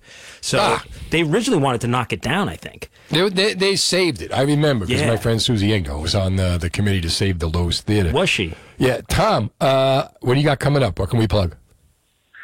The Return to the Theater of Terror. It's a sequel anthology. I shot the original Theater of Terror uh, in 2019, uh, probably between 2017 and 2019. It's a, a, a four film anthology, uh, very much inspired by the likes of The Twilight Zone, uh, Creepshow, Nice. The Crypt, all those classics. And we just did the sequel anthology, Return to the Theater of Terror, which, ironically enough, we intended to shoot. There's a wraparound story that takes place in an old classic theater and I reached out to Loew's to shoot there, but unfortunately, due to the renovations, uh, we we couldn't get in there, and you know, for insurance issues and stuff, they just couldn't allow us access. And we wound up shooting in the Lafayette Theater up in Suffern, New York, which is also a really beautiful theater. Um, but that's that that's our sequel anthology that's out now. We just premiered it in the Cranford Theater in Cranford, New Jersey. And um, we're looking to set up a screening down at Smodcastle, Kevin Smith's. Uh, There you go. Nice. yeah, we we're go. looking to do another screening down there, and um, yeah, the film is hot. We came out, we're getting great reviews on it, and uh, if I could plug anything, I'd love to plug my website, theaterterror.net. Theater, of course, is spelled T H E A T R E. The right way. With the R Yeah, the right way. The right The way. right way. That's it. Absolutely. That's it. Uh, Tom, thanks so much for coming out, man. Keep in touch. I, I certainly will. Thanks for having me on, guys. Thanks very much, and viva la indie horror. There we go. Viva la indie horror. You want horror? You're in the right place. You're in New Jersey. 1 800 283 101.5. Here's New Jersey 101.5 Fast Traffic. Only at 1 800 283 101.5. Making movies in New Jersey. Uh, give me the best movie you've ever seen that was made in New Jersey. If you want to win tickets to the uh, home show, the New Jersey Home and Garden Show at the New Jersey Convention Center, special edition of movie trivia. Call in, ask for a question. We'll give you a nice, easy question because I got to get rid of these tickets, and uh, everything will be good. I got Tom Baldinger in here from 624 Productions. They did Beer League 2, and it's going to come out around opening day. And uh, also Unsuited, uh, a, uh, a TV series that takes place, uh, it's a casino thing, it's a poker playing thing uh, down, and you shot it in Atlantic City Correct. Which is a fantastic place to shoot movies. Yeah. Uh, I got Mark Riccadona here because I wanted him to come in studio, but he but he's too busy tonight. You know, you see your friends. You know, uh, I, I'm, I'm far too busy to come into the studio tonight. So, uh, what's happening, my friend? Oh man, so happy to hear you. I, I wish I could be in the studio.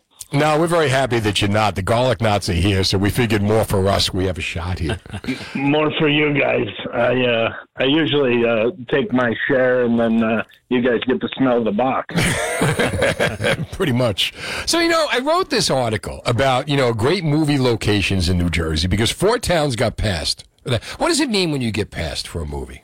Means you're deemed to film ready. That that the, that the town is willing to accept you to bring to bring your your your studio and your film to their you know whether it be local businesses, local uh, homes, areas, the parks and stuff like that. Yeah. So you don't. So New Jersey goes first. Would you like to make a movie here? It's not like each movie has to go to the town and say, "Can we please shoot here?" No, I think they they'll you know if a, if a studio comes in, they'll work with the New Jersey Film Commission. They'll call like David Schooner and those guys over there, Steve Gorelick, and, and call them to figure out you know where the best options for them as far far as locations. Are But they clear it with the towns first. Oh, where, uh, what town wouldn't want a movie made in the town? Well, that's true. I mean, it brings a lot of it brings a lot of uh, money and funding, and, uh, and you know, and if it's if it's a good film and it does well, you know, people are gonna say, hey, that movie or that TV show was made here.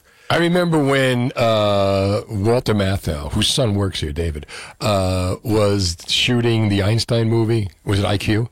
Oh, in sure. Princeton, and that was a Oh, big deal. oh, uh, oh. I th- was it Princeton or was it Cranbury? He was shooting it somewhere around here. Was that no, wait? Uh, what was it? What was the movie you said? I think it was at IQ. or is it the Be- A Beautiful Mind? No, no, not a beautiful mind. Oh, I'm pretty sure it was IQ.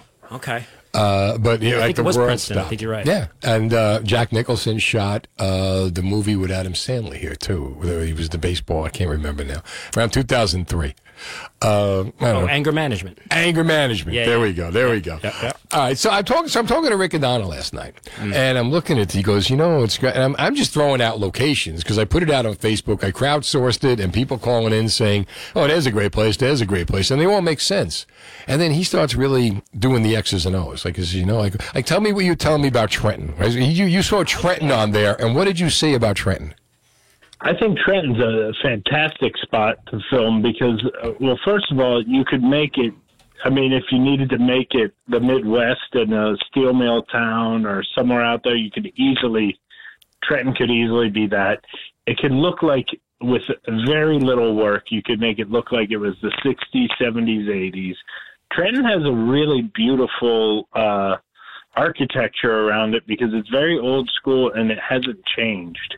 Yeah. I think if if I was making a gangster film, I'd be in Trenton. A lot of gangsters are making a Trenton now. They're not even making movies. you you could have extras with no problem.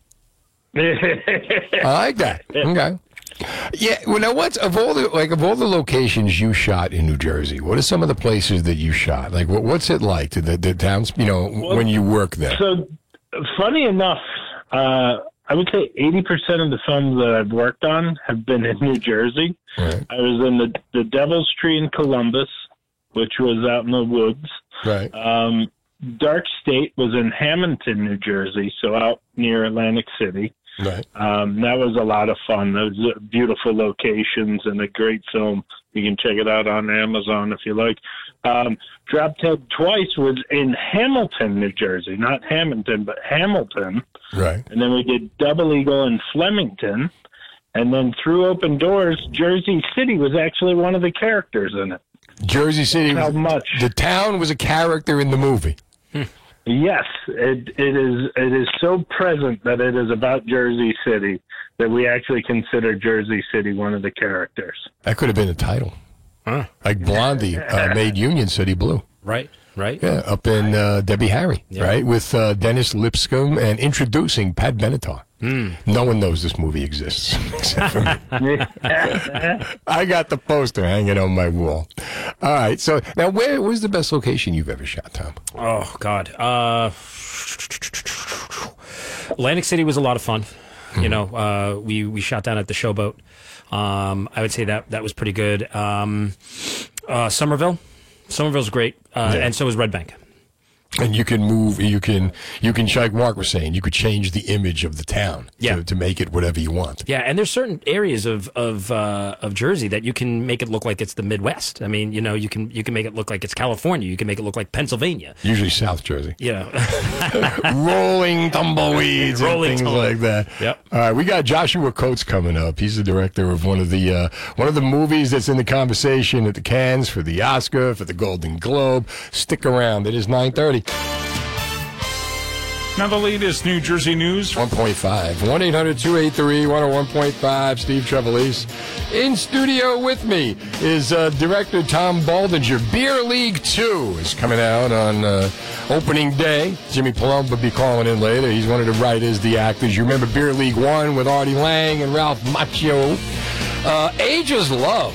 If you remember last year, we had Joshua Coates, the director, in here with uh, with uh, Nicholas McCormick, who's Scotch Plains he's from, Elizabeth Caponegro, she's uh, Eagles cheerleader. Poor Elizabeth. And, and uh, the director, Joshua, uh, joins us now on New Jersey 101.5. He's uh, very busy, couldn't be here. He's in L.A. at an awards dinner. What's up, my friend? Steve, how are you?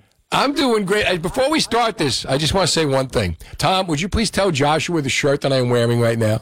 You are wearing, uh, it is the 2020 Visions Entertainment Group t shirt. You see, just so you know, Josh. Yeah, I'm a, a man true to my word. I love you, Steve. I love you. You're the And best. that's why I'm traveling. I'm going to as a big award show here in LA, and I stopped everything to be with you tonight because you're you're number one. You're priority in my life right now, Steve. God bless you, Josh. God bless you. If you were here, I'd give you there'd be garlic knots for you. When you come in, we've got them here. They smell terrific. So, man, tell me about Ageless Love. This is fantastic. Now it's on all the platforms. It was released February seventh, Valentine's week. What an incredible story. Tell it. Well, it, it's a beautiful love story. A odd couple in uh, the late, the mid late '60s. A young man straight out of college, fresh, single, meets a 38 year old woman who he falls madly in love with. But the catch is she has five children. Uh, she's a widow with five children, and that's the catch. So in this day and time, and, and that day and time in the 60s, it was very tough for a, a couple like that, especially uh, they both being Jewish and from Jewish background, for them to be, uh, you know, a young man to be in love with a woman with that type of baggage, quote unquote. Uh, but it's a true love story. It shows that no matter what the circumstances are, when two soulmates meet, you know, it is just written in the stars. And what a story in that Yale, the lead, lived to see the movie made. He was dying from pancreatic cancer, something his wife died of 25 years earlier. Wow. This is th- this is an incredible story that Josh made. And a lot of it was shot here in New Jersey, down in Atlantic City. What was that like? That was really that was really fun. Um, we the, the the movie because of his health, we had to rush and shoot the movie. His desire was to see the movie uh, finish, so we had to rush. We shot the whole movie in twelve days, and the last day was in uh, New Jersey. That's awesome. Uh, and and we had to do multiple. We did multiple scenes uh, on the beach. Uh, they were supposed to be kind of like in Cape Cod, and then some of it was supposed to be in Atlantic City in the 60s. So there was a lot of trickery there. We had to do some effects, you know, some matting in the background to kind of make it look like it's, uh, you know, a different time in New Jersey in the 60s. So it, it, that was fun. That was fun there. And, you know, the fun, the fun thing about it, I, you know, we thought people were going to like kind of uh, video bomb our, our, uh, our shooting. Yeah. We were kind of like freelancing. They were very respectful. New Jersey people were very, very respectful, and I appreciate that. You know what's funny? I got married on the beach in Atlantic City at Caesars. now picture this, right? Picture picture like 200 Italians in, in tuxedos and gowns, right? And and it was the same thing, right? And meanwhile, it comes time like to take the pictures, and they got it like cordoned off. And here you see these guys taking the pictures, my relatives, and all these other people in bathing suits and oh, kids are just running around. Photo, we got photo bombed like crazy. Well, well, listen, I I uh, I appreciate the people in New Jersey when you do, you know, and and, and, uh, uh, and hats off to the other filmmakers, you know, that you have there. Hats off to you guys. Congratulations on your films as well. But as they know, you know, when you're shooting sometimes uh, independent films, you need all the help you can get, you know, and Amen. day, Amen, Joshua. yeah, the people on the beach were very respectful. Now, I got to ask you this: space. Did you- were, did you did you shoot in clement uh, weather, or or did you wait? Like I know, like Dirty Dancing, they shot it in the freezing cold. Well, yeah. Listen, we had to we had to throw Beth and Nick, which are the two leads. Right. They had to run into the water. So uh, Oh, they, man. they did it. Listen, we, we we had literally, Steve. We literally had like a three hour window to get the shot, and if, if it was Which no is not a lot of time, right, Joshua? Which is not a lot of time. Absolutely no, and the sun was beautiful. The sky was open, and then we we flew a drone. We had to do a lot of like drone shots. So Fantastic, everything, everything. God smiled on us from above. That's awesome. And you know what? He smiled at you at the Cannes Film Festival as well. Tell us about the movie and you know all the awards it's picking up and everything. Well, the, the the the great thing about it, we you know, again, like you said, the story is what is compelling. The the Hollywood Foreign Press got wind of the story, and they did a whole spread on the story. We went to Cannes. It was uh, it screened at the Cannes Film Festival. We had a premiere in Ridgewood, New Jersey, which is one of our film festival partners. We had a sell sellout crowd there. the word just continued to travel. And then last but not least, the movie qualified for the Academy. Uh, and we were out of uh, thousands of films. We were in the top 200 selected from all around the world, uh, and we we almost got nominated, but we were Academy contenders. So, just this small film that we did in in, in just good faith for a, a man who was very sick. The film, the story, it got a lot of accolades, and everyone everyone gave it a lot of praise, and we just we're just grateful. The movie came out, as you said, on the 7th, and the reception is amazing. I mean, the the they're renting, they're reviewing, and it's just spreading and spreading and spreading and spreading. So thank Congrat- y'all so congratulations, Joshua. From one filmmaker to the next, awesome job, sir. man. That's fantastic. Yes, sir. Thank you very much. Thank you very much. You never know where the idea is going to come from, right? Now, what's yes, right. What's next? Well, right now, um, I have a film called Kingdom Reign. It's I call it an urban Shakespeare. Uh-huh. It's a love story that takes place in the early '80s. Uh, I'm kind of in these period pieces. Uh, okay. it's about this. It's about this DEA agent who is uh, going undercover to take down a kingpin, the drug kingpin, but she they wind up both falling in love. Oh, nice. There we go. Trading all those 60s cars from Ageless Love and get the 80s cars, right? There you go. 20 years from now, we'll make a 2023 movie. We'll be all good.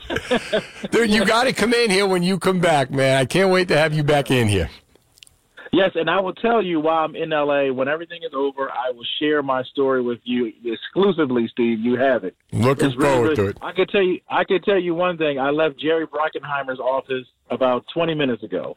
Ah. So everything is going really well. And he was there when you were there. Actually, I, it, it's a lot going on. We're going to talk. I'm going to share some stuff with you. We're going to talk about. Again, Steve, I'm coming to see you. I'm looking forward to it, my friend. Enjoy the awards. Enjoy LA. Congratulations, man. Yes, thank you, thank you, to, and God bless you all. Thank you so much. Got it. God bless you too. Joshua Coates, really great guy. Really great guy.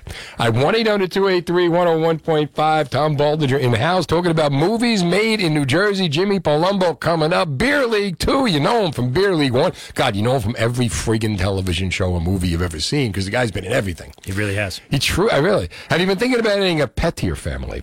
My friends at Pet Center in Old Bridge know exactly how to match you with the perfect pet. They have a large selection of quality puppies from USDA licensed and inspected breeders. When you bring home a Pet Center puppy, you get the most comprehensive guarantees in the market, up-to-date vaccines, five generations of pedigree, and a complete homecoming kit. They have a large selection of small animals, reptiles, birds, and tropical fish. Visit them in the shops at Old Bridge on Route 9 or at PetCenterNJ.com today. Reliable. 1.5. Hanging here with uh, Tom Baldinger, uh, the director for Beer League 2. And uh, talking about movies made in New Jersey because uh, four more towns got cleared to have movies made in New Jersey. The best movie sites are in New Jersey because no matter what you want, it's here in New Jersey. And no matter what you want to turn it into, you can do it here in New Jersey. And uh, there's one man, if you're going to do Beer League 2 and you're going to have the director here, you might as well have the writer, you might as well have the star, and uh, you might as well have Jimmy Palumbo on. What's up, my friend? What's up, Steve? What's up, Tom? How we doing tonight? All right. How you doing, Jimmy? I'm doing okay. You still batting 706? Uh, yeah, you know what? I might be batting 606. I'm in a slump right now. Uh-huh. A little bit. You get pitches and catches now, right? What was that? Pitches and catches Aaron, right? That's right. I'm going to go over here to the cages and swing the bat a little bit tomorrow. Loosen up a little bit. There you go. There you go. All right, so now you've been in everything, right? Of all the movies you made in New Jersey or TV shows, what's what's the one you had the most fun in? Uh, well, obviously, Beer League was a blast uh, in New Jersey. Um, I, the most fun. That's a good question. It, it, the ones that were shot here um, in in the New York tri-state area, I had a blast on the show Gotham. Right. Because I had to get murdered in this big uh, Uh, fake nightclub, uh, Gotham City scene. Right. So you had all these beautiful actresses and actors all dressed weird, funky, that Gotham world, right? Right. And I looked like I, I was selling carpets on Route 17. and, and I, and we had to do, we had to be stabbed, and then we fell back Right. and then we had these tubes up our leg where the blood comes out. Uh-huh. You know, they that show Gotham does everything over the top. So I had to I had to fall back, and the blood was gushing out. But when I fell to the wrong side, the tube was actually pouring the blood like right into my mouth. Oh. And I was like, I was like, oh my god, I'm going to choke to death. But I had to wait for the guy to yell cut. Oh, Otherwise, you blow the take. There was blood all over. And all of a sudden, he yelled cut, and I was spitting blood out like I was you know, Rocky Balboa. But that was fun to do. Uh, that was fun. You know, a Boardwalk Empire was cool to do. Uh, I, I, I've shot some things in New Jersey. I shot the the new Luc Besson movie coming out called Dog Man. We shot that over by Newark there, in a pretty cool section of Newark. I really haven't hung out in Newark, if, you know, but this was a cool little section. Um, yeah, New Jersey's great, man. Uh, the, the only thing I don't know if any of your callers or anybody was dis- maybe Tom discussed this. You know, Netflix is building that big thing, Yeah. Yeah. but the problem is though, it's it's not close to New York City. Um, it's really and it's not close to Philly. It's not close It's to kind of in the middle, isn't it? Yeah. Like Eatontown, like around Yeah, it's there? Eatontown, Yeah. Fort Monmouth. Right. Yeah, if you're an actor, you know, if you're uh, you know a, a decent name actor, and maybe you're living in L.A. or Chicago or London, you fly into New York. You know, they're going to put you up at a nice hotel in New York, and you work on the film. Usually, it's within 45 minutes or a half hour. They- That's a good point. To the locations. Now they're going to have to send you down uh, to a Holiday Inn I know the Holiday Inn they'll send them to. There's only one down there. Or the Molly pitcher. Yeah, Okay. right? The Molly pitcher. There you Uh-huh. go. Don't get me wrong. You know, Jimmy Palumbo, I'll stay at the Holiday Inn if they're paying me. Yeah, really. He's good like this, Jimmy. I'm, I'm good that way. But you know, it's a little bit out of the way. I'm I'm curious how that's going to go down. Um, whether they got to get Airbnbs for act, I don't know. I don't know. I mean, it's an interesting. Uh, Yeah. interesting. But I love it. New Jersey should. You know, they lost the tax breaks years ago, They got them back. and they got everything back. You know, but listen. The bottom line is, it has to be. And Tom, you produce. It, financially, it has to work out for the producers. Otherwise, you know, they're not shooting here. Right. No. So the tax breaks and stuff like that all have to be right. Mm-hmm. Um, but I, I think it's great for the state. There's a lot of talent here. A lot of young kids, young actors are great, and uh, why not shoot it right in New Jersey? You know, No. Listen, I got about a minute left. Give me an Artie update and give me a Ralph Macchio update. We getting them in the movie? Well, as you know, it's not a movie. I, I, I'm sorry. Are we getting him in the series? Um, uh, well, we we shot some things Right. already uh, with Tom and I, and uh, they are not involved, but their characters are involved. I'll leave it at that. Okay. And the door is o- the door is always open for Artie. Artie calls me right now and says, "I want in." We we we you know we roll the cameras We tomorrow. kick the door in. R- yeah, Ralph didn't say yes. Ralph didn't say no. He came on my podcast, and I think if the if the American public likes what we did, I think this thing could uh, have some legs, and then I think we'll be able to get Ralph. I think they're going to love it. Get Scott Baio. You know, There you go. Yeah. I think they're going to love it. Jimmy, man, thanks so much for coming on. hey, you the man. All right, man. We'll talk soon. 1 800 283 101.5. Anthony Denison, Tony Denison, coming up. You remember Wise Guy? Remember Crime Story? Remember The Closer? This winter, this winter be ready. New Jersey 101.5's chief meteorologist Dan Zero is ready for winter. Look for wintry mix to start around lunchtime. He's ready to give you the facts without the hype. Snow ends early tomorrow morning, but expect a really messy commute. Our winter weather alerts will keep you and your family safe before, during, and after the storm. Thanks to our sponsors, Ultimate Collision, New Jersey Division of Highway Traffic Safety, and Carl's Fencing, Decking, and Home Improvements. New Jersey 101.5 winter weather alerts. Be ready. Listen on your radio, our free app, and NJ1015.com. W Trenton, WKXWHD.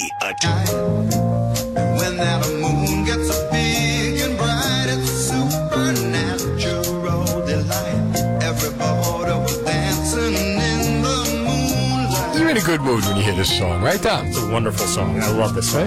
Tom Baldinger, director here. Beer League 2, Unsuited is the new one. And uh, now tell me about Unsuited. You sent me the pilot. I got to look at it. Tell me about the story of Unsuited. Uh, Unsuited is a, is a story about a young guy in Jersey Mm-hmm. who uh, gives up his inheritance to become a professional poker player to move out to Las Vegas. Um, unbeknownst to him, he is the worst player to ever play the game. and his friends, uh, like Mark Riccadona and Ronnie Marmo, who play his friends, his father is Tony Denison, his grandfather is played by Dan Lauria. Um, they are all kind of like, oh my God, we created this monster. And he goes out to Vegas to play, to get himself ready for the World Series of Poker, WSOP. right. And the, the real world of the poker world hits him straight in the face. And we also got uh, Tom McEvoy, who's a four time World Series poker champ. How about Uh, that? He's in the, he, he's, uh, he does a cameo as, you know, as himself. So it's kind of fun. I the the, be, the best part of the night is having this next guy on because I have been I have been like a little geek, such a huge fan way back when. Tony Denison, how are you? I'm very good, thanks. How are you? Dude, I, I first of all, huge fan of Crime Story when you were Ray Luca, and what a douche. and then you go to Wise Guy, my other favorite show at the time, and uh, I've been watching you ever since. I even watched those Cashberry commercials because you're in it. I, I may borrow money that I don't even need. It's a friend of mine and his brother. They that's their company, so they they asked me if I would do it for them, and I said, yeah, sure, why not? So Well, you, if you don't mind, like uh, to get a little geeky here, what was it like doing Crime Story? That, that you had the coolest cars. That was such a great show, and it only lasted two years. I don't understand because it, it could have went on for much longer.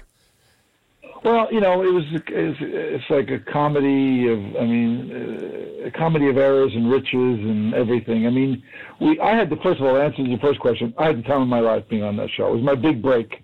Yeah. You know, before that, I'd been basically sucking eggs for a living. Right. Uh, you know, just I mean, I was working in a in a dairy upholstery farm somewhere. You know, I, I was just struggling, and then I got this job, and my whole life turned around. And uh, interestingly enough, though, as the show was, you know, tremendous, and it was a tremendous experience to work with Michael Mann, and you know, that whole, the whole nine yards were connected to that. But then what happened was in the second year that they, they were trying to change some things around, and they sort of lost footing for a little bit. And as a result, Moonlighting, starring um, uh, Bruce Willis, poor guy's experiencing what he's experiencing now. Uh, it's a shame, but anyway, uh, I know his mother. His mother's really one. The mother's really nice to me. But uh, he, uh, you know, he, his show just sort of suddenly loomed to the front of the, the head of the class, and was was killing us. And then they put us on against thirty something, which everybody said, "Oh, 30 something, you'll you'll kill them," and you know, duh, we didn't. And uh, so what happened though? Um, they would they were at a crossroads. They were deciding whether to put the show back on, to go for a third year, and if they had gone for a third year, it's like in, in the entertainment industry, especially TV, in for a penny, in for a pound. So if they had gone to a third year, we would have gone six for sure, seven. It was such a great show. Yeah, it was a very expensive show though. I can believe that with all the the sets reasons why and the they decided, you know, no, you know, they decided they made to pull the switch and said no. And uh, I mean, I was disappointed. You know, I mean, I didn't wind up being Ray Luca my whole life. No. Uh, which it could have been. You know, uh, some New York paper called me the Elvis from hell. was that your hair, or did they do that like Van It was really my hair. That was my hair. That was you, huh? Well, I still have a good head of hair. yeah. Uh, but anyway, so you know, the show got canceled. You know, I went off onto other things, but you know, uh, I, like I said, it was I was very sad when it was canceled because it was such a great time to play that character. I mean, that first year of that character, I I killed like fifty two people. Yeah. year. It went from Chicago to Las Vegas to, to South America. And what I love, the, the, the great thing, well, two things, right? Because I'm in radio for, back then I was in radio. And I remember like the, the last episode, uh, you guys went out and brought in every major market disc jockey. John DeBella was the pilot, Jonathan Brandmeier. Right, right, right. And, and, and so every radio station, every radio station would talk the show up. And the last scene with you and uh, Dennis Farina strangling each other as the plane is going down. And I was like, they got. I, I want to bring it back just to see how they would get you guys out of that. But what an ending! The plan was the plan was Michael wanted us to get wind up in uh, the uh, the Golden Triangle in, in Southeast Asia, uh, fighting fighting you know communists and drug you know and uh, those kind of people, uh, fighting Ho Chi Minh and all that, and then you know and then we'd wind up fighting each other again when we got back to the states. That's so God. we, we call call a truce and become buddies for uh, you know one season, and then you know, but it, it didn't it didn't. That was so. That was such a such a great show. And you know what? Because when I caught it, it was on every night on USA. Hmm. So when you get to see a show that good, when you get to see him like every night, you really build up. You know, you really build up an affection for the show. But you did a great job in that show. And then you go to Wise Guy, and you fill in for Ken funny- Wahl. funny- Well, same funny because the guy, David Burke, who was the executive producer on Crime Story, when he left Crime Story, he went over and took over at Wise Guy. So we were we got to be close. I mean, we're still friends to this day. In fact, we're going to get together next week to talk about a project. Right. And uh, he, uh, what happened was Ken Wahl got hurt. Yeah. And uh, and he called me up and he said, "Listen, would you mind, you know, coming in and filling in for the wise guy?" I said, "What am I supposed to be? Kenny turn, you know, turn over and uh, with uh, sunglasses on?" What- what?" He goes, "No, no, I'll write a whole new character for you. It's the it's the rag trade, you know." And uh, and I said, "Oh my God, okay, sure." You know, it was David. He's such a good writer. Right. I said, "Okay." So I, I went up there and I did. I went to Vancouver, and I did five episodes of this six episode arc. And I had a ball. I got to work with Jerry Lewis, Yeah. Ron Silver, and Stanley Tucci, and Patty Charbonneau. What a cast was in that one. Yeah. Yeah, yeah. It was great. Yeah, and the the last thing, were you at the airport, right? Uh, what was it? Uh, when the hollow point bullet, so and so, David Sternberg didn't know what hit him when the hollow point bullet, but you will. When, yeah, I mean, I remember the lines, but you really, and you played a completely different character, you know, in that show. Yeah.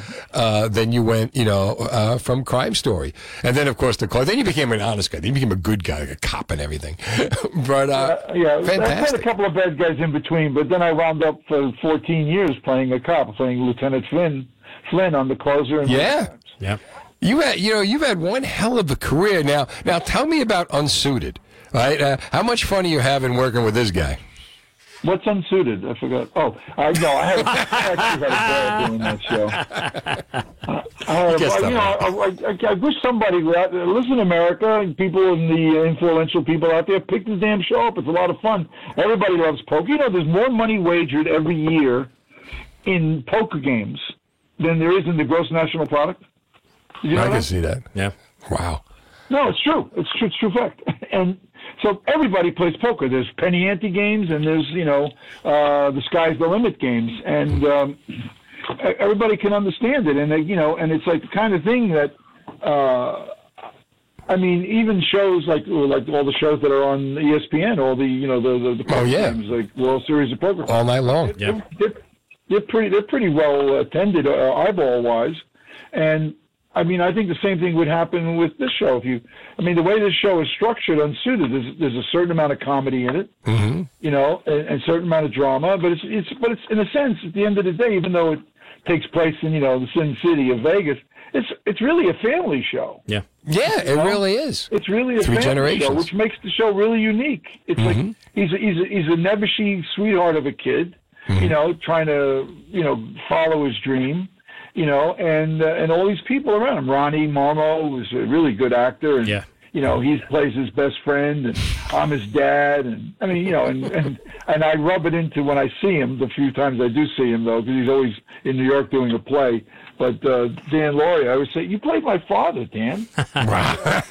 you rubbed that in, huh? You know, you played my dad, Dad. he just he just walks away. He just doesn't even say anything. He just walks away. Love that. Well, Tony, man, thank you so much for coming on. This is this has been a real treat. For me. Tom, I, I mean, it, you know, definitely. I mean, look, this this this guy Tom is going to get this this thing off the ground. I mean, If anybody could, he can. relentless. That's what Oh, you got to be in this business. You got to be relentless. Mm-hmm. You know, and you don't give up on your dream. And it's not like poker's going to go out of style next week. No, and you got the Uh, and we got the World Series of Poker coming up in this summer. So uh, Yeah. Listen, when this gets picked up, you come in studio and visit. Yes, Yes, I will. I definitely will. I mean, and, you know, and, and I know that it will get picked up. I, I wouldn't bet against it at all. See what I did there? There you go. That was good. All right. Tony, again, thanks so much. You're welcome. Thank you for having me on, and Tom, all the best to you. And uh, you know, here's hoping. You got it, Tony. I'll be calling you. Don't worry. You got it. 1 800 283 101.5. How about that, man? Anthony freaking Denison, you got me. You come in anytime. Gar- you don't even need the garlic nuts anymore, Tom Baldinger. This man is one hell of a director. Uh, here's fast traffic. 830 101.5, Steve Trevelise. All right, what is your favorite New Jersey film? Give me a film that you just loved in New Jersey. All right? And uh, tell you what, if you want, I'll give you a, a four pack of passes to the annual New Jersey Home and Garden Show at the New Jersey Convention Center in Edison while I got them. Uh, if you want to go, it's NewJerseyHomeshow.com. Tom Baldinger is here. Uh, he's the director for Beer League 2. And Unsuited, God, I hope that gets picked up. Me too. I hope, I'm serious. I mean, uh, I, I could talk to Anthony Denison. Like, I, I know him as Anthony Denison, like, Mhm. for the next three hours. But, you know. He's a great guy. He's a great guy. He was he was awesome on set. Just a sweetheart of a of an individual, real professional. Came in, did his job, uh, and knocked it out of the park. And and when he left, he said to me, he said, he, on God's honest truth. And Tony, if you're still listening, you you know what you're gonna what I'm gonna say. He looked at me. He goes, "You call me when you're ready to do more of this. I love this. I'm having a ball." And he meant it. And each one of the actors meant it. Ronnie, Carmine, Dan, they all had a What great a time. cast you got! I mean, really, what a cast! Ronnie- if you want four people you want to hang out with, well, you and Mar- and Riccadona and Yeah. Anthony Denison and Dan Lauria, Ronnie Marmo and Ronnie played, Marmo. Ronnie Marmo played a big. He was he was one of our producers on it. and He was the one who put Mm-hmm. me in touch with Dan and Tony. He knows those guys personally and Carmine. So Ronnie was a big spot. Was a big piece in getting those guys. A huge piece. He's a fun guy. He's a fun guy. You know. All right, let's go to uh, Pete in Ewing on New Jersey 101.5. What's up, Pete? Oh man, it's just a sad world we live in, ain't it? Yeah. Sad day. What's the matter? But um, I mean, just- I feel my heart's still breaking hearing about that kid, man. Oh yeah. But um, how you gentlemen doing tonight? We're doing good, Pete. Always good to hear from you. Well, I, I, I don't know what that little chuckle was, but um, you know, when I a New Jersey movie, Clerks. Yeah. How about Cl- there's a great story too, Kevin Smith. Kevin Smith. Yeah. Right. Makes Yeah. the one movie, and it all just goes from there. Yeah. He's made he's made a lot of great movies. He's, he's a good storyteller. Very good storyteller. He was on the show. But I can't wait. I can't wait to see um the movie that you guys have been talking about. I I just forgot the name of it. Unsuited. Uh, I can't wait to see it though. Seriously. But Well- um, guys, have a great night and get home safe. You got it, Pete. Thanks for calling New Jersey 101.5. I, when Kevin Smith came on, I said, You got to come in the studio, man. You got to come hang out. And he said, It's in my blood, man. I've been listening since I was a kid. Are you kidding me? Like, you got to remember, I grew up at convenience stores, and before I brought in a TV to Quick Stop, it was all radio. See that? now, Andrew is in Flemington on New Jersey 101.5. Hey, Andrew. Hi there, Stephen Company. How's you guys doing tonight, man? Doing good. How about you? Good. I got a twofer, man. It's uh, two movies Okay. made in Jersey. I think one was entirely made in Jersey. The other was, I think, mostly uh, The Wrestler. Mickey Rourke, Melissa Tomei. I think Evan Rachel Wood was the daughter. Great movie. Good movie. Evan Rachel Wood was the daughter in that? Yeah, I think so. Was it? She was in Across the Universe, too, right? Mm-hmm. Yeah. I don't know. I think she was in Twilight, but I'm not sure. How about that? Um, yeah. And the other one, The Hurricane. The Hurricane. Denzel Washington. Right. Right. Yeah. Great movie. great Hurricane movie. Carter. I got a I got a joke for you. I think you'll like it. It's a different one I've never told you. A different, I don't know, Andrew, a different one? All right, let me hear. It's based. uh, I got it from Humor in Uniform, Reader's Digest. Right. Let's go. So you know how the military they have really unusual ways sometimes, creative ways of punishing a soldier. This private, you know, they're in the shooting range and he's doing terrible, really, really terrible. Right. So the sergeant pulls him aside afterward. He says, "You know, you can't shoot for save your life." So he hands the guy a broom. He says, "What do you want me to do with this? I want you to sweep all of the sunshine off the sidewalk." And they said it took him all day long. He took him all day long to sweep. It took him. That was very good, Andrew. It just sounds like I'm hanging up on you, but you keep talking. Everything is fine. yeah, when you make your comedy, don't worry about it. All right, so so unsuited, we wait for that to get picked up, and then we got Beer League Two, talking about making movies in New Jersey. Uh, what's that, what's what's the best movie that you've ever seen made in New Jersey? Oh God, uh, beautiful. Mind So many. Beautiful Mind. Yeah. Right here in Princeton, right? That was a, that was a fabulous movie. You know when I when I first saw that Beautiful Mind, I I saw that movie when I was in college. Was I in college? Yeah, I was in college, and I didn't know what the movie was about. I didn't even know it was based on a true story. So I was like literally that audience member, not knowing that he he had a mental illness. Like I really believed he was like he was seeing these, and when it, I was like, and I felt like such an idiot. I was like, wait a second, and then I started doing research on the movie, and I was like, oh, okay. Well, the movies what got you to do the research. exactly. You Yeah, know, that's what made it work. Did you ever have a situation like uh, like what's the craziest thing that ever happened while you were shooting? You know, where, where something like anything that could go wrong will go wrong, or anything that was just so completely unorthodox and unexpected. Uh, well, it was uh, it was on Unsuited, the story I was just telling you uh, off, off air. We um, we were shooting at the Showboat, and we got there the night before. We had to rebuild the casino to make it look like a like a casino, and we rebuilt it on the second floor there. And um, we tested, you know, the lights. We tested smoke, you know, and we, we had little shower caps on the on the things uh, on the fire alarm uh, pieces there. Everything went great, and we smoked the room up fantastically. And my my DP Brad Reed at the time said, "All right, I think we're good for tomorrow." So we come in the next day, and we're shooting. We've got extras coming in. We've got to make it look like a casino, and he did twenty five percent of the smoke that he did the night before. Right. All of a sudden, the alarms go off as we're, as we're filming. We evacuated the whole hotel of the showboat. My wife's calling me downstairs, and she's like, "You just evacuated the showboat, right?" So we evacuated cleared the smoke out. The fire fire marshal comes up. He goes, he looks and he sees we had these shower caps on the on the thing, and he goes, "You got to take each one of those off. That's like five thousand dollars a fine for each one." I was like, "All right, I'm so sorry. We'll take it off." He goes, "Just run the smoke. I'm going to turn the machine off downstairs." Right. Twenty minutes later, we a little more smoke. We start shooting again. The alarm goes off again. It went off two more times. So oh. finally, the sh- the fire marshal comes back with shower caps and goes, "Put these damn things on." there. I'm done. I'm done, and I'm going to shut it down. You guys are fine. But I thought, really, I looked at Ronnie. We kept looking at each other. The crew were like, "We're going to get thrown out of here." Mm. Like we've we evacuated the showboat four times over the span of like 45 minutes.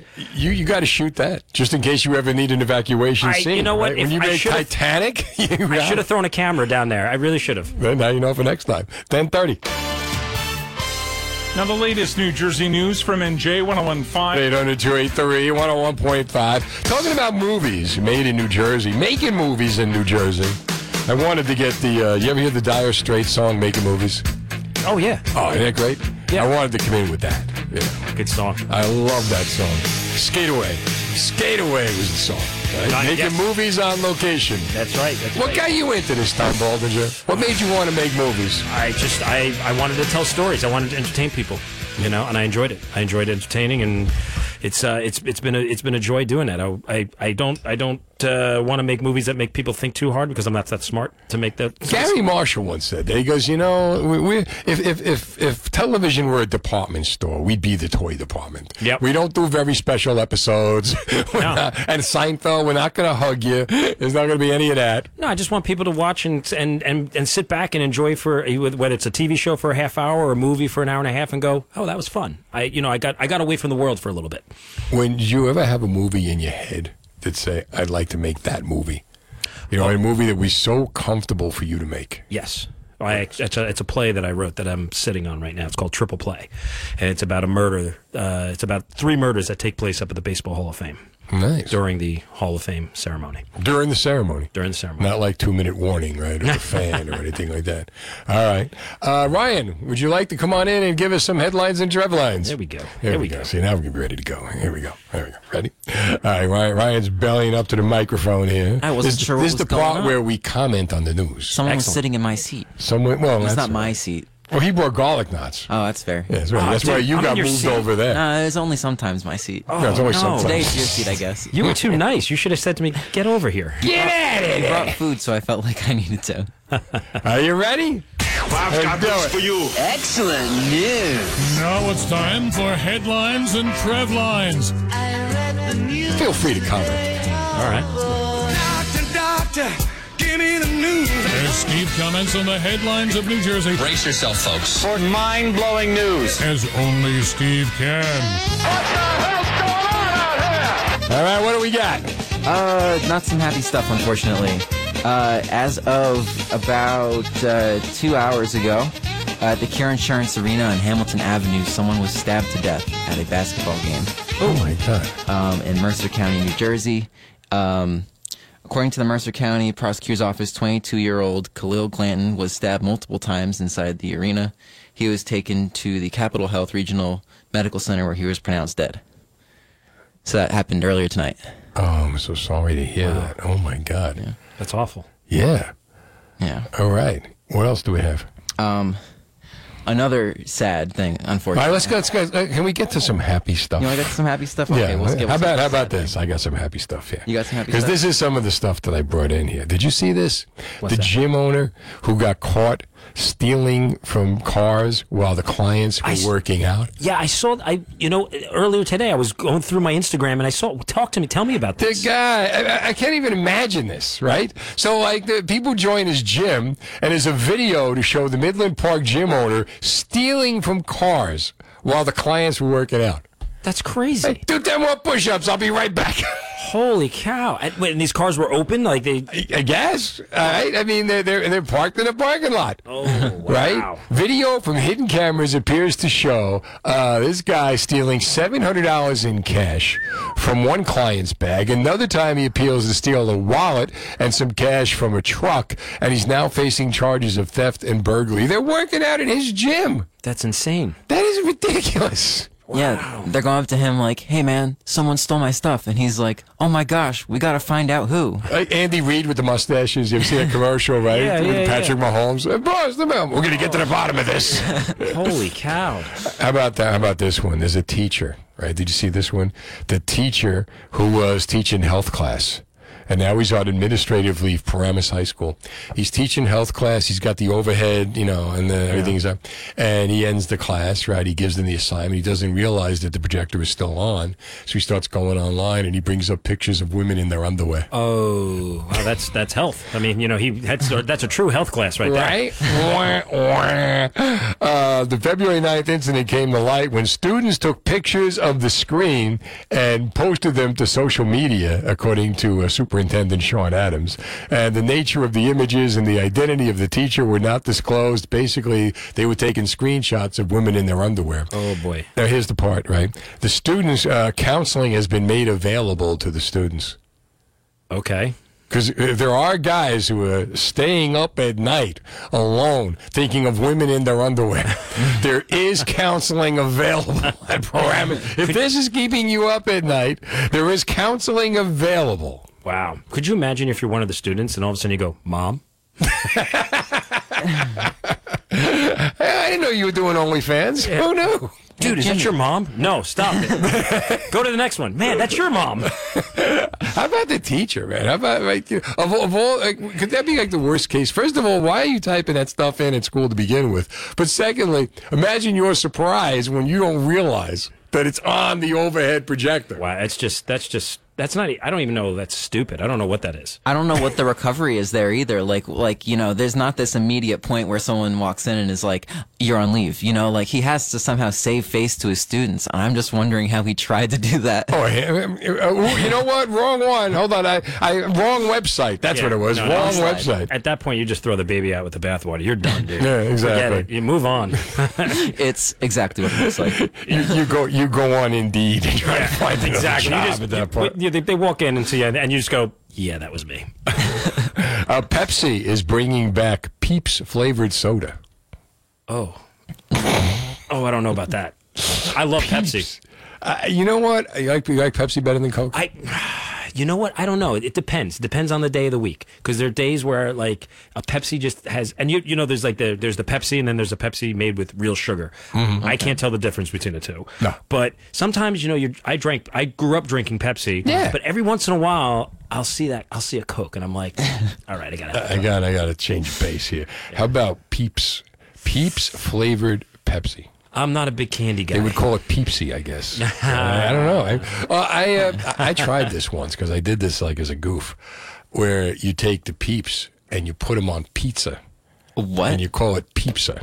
Ooh, what? Wait, wait. What did that taste like? It wasn't very good. It was kind of weird. It was kind of like sugar on pizza. Yeah, When I had two nine-year-old kids who were loving sugar, it was a great idea. It's like you dropped your pizza on the ground. It's all sandy now. Peep, yeah, really. P E P P pizza. Pizza. I like and that. uh, yeah, uh, it was a it was a it- you might say it was a, an acquired taste. Not New York. 800-283-101.5, Steve Trevelise. Director Tom Baldinger is here. Beer League 2. Unsuited, which is going to be picked up soon.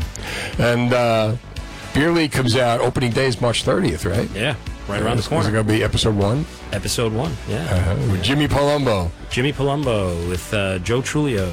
Joe uh, Trulio. Michael Deege. And he's working right now on his on his batting average. He is. Get back to 706. How about, you know, uh, Anthony Denison, Tony Denison was talking about Bruce Willis earlier, diagnosed with frontal temporal dementia. So freaking sad. Yeah. So, it's heartbreaking. You know, first of all, g- great actor, great person. Mhm. And, you know, so sad to see this happen to him. No, yeah, for 100%. He's uh, I, one of my all time favorite movies growing up as a kid was the original Die Hard, which my parents wouldn't let me go see. Really? Oh, Why? you Because know you what? won't let you go see I was- Christmas movies? Well, well, no, well, well, I, well, I still think Chris, Die Hard is a, is a Christmas movie. I thought it was a rom com. Yeah.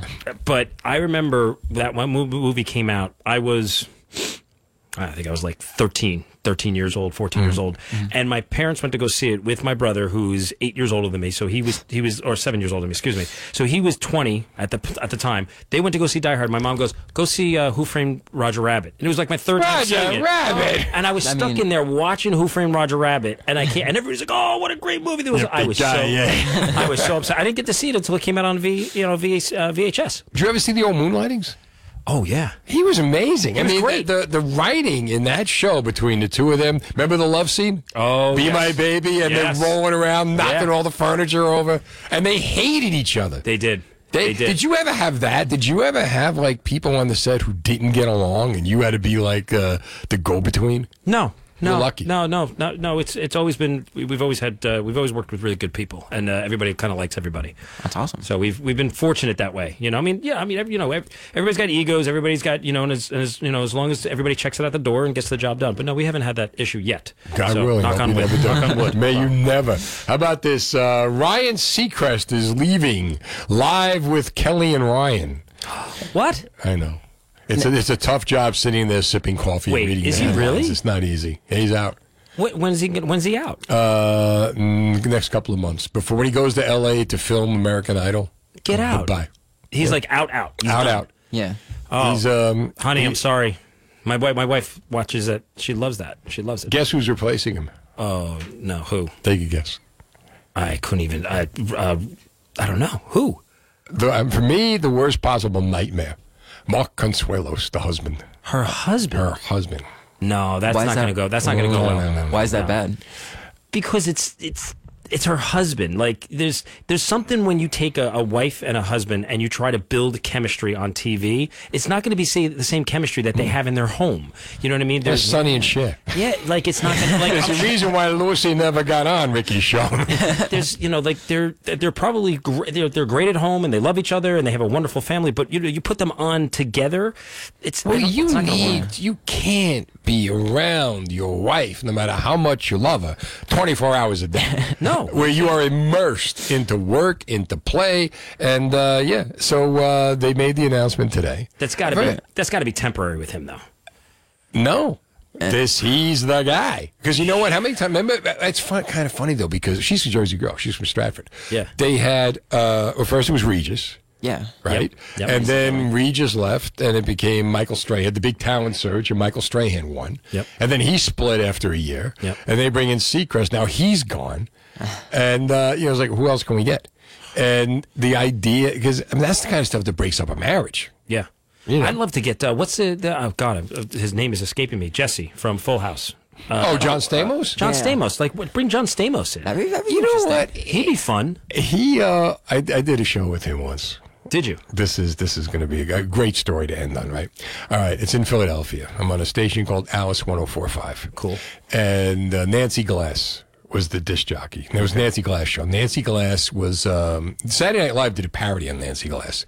She had a show called I forget what the show was. It was coming on a home and garden channel, or whatever. But Nancy Glass was um, she was the host. Okay. And I was the traffic guy.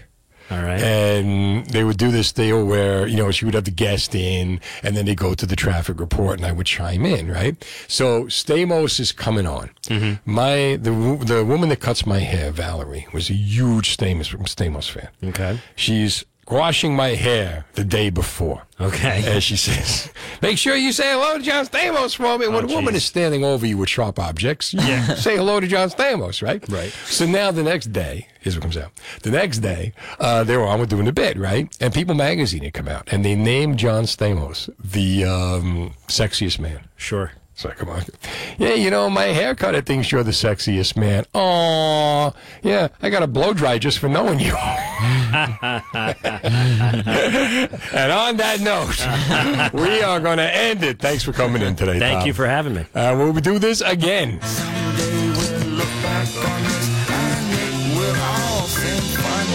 All Jersey. This has been the Steve Trevelise Show on demand. Check out the latest from Steve on our free app or NJ1015.com. New Jersey 101.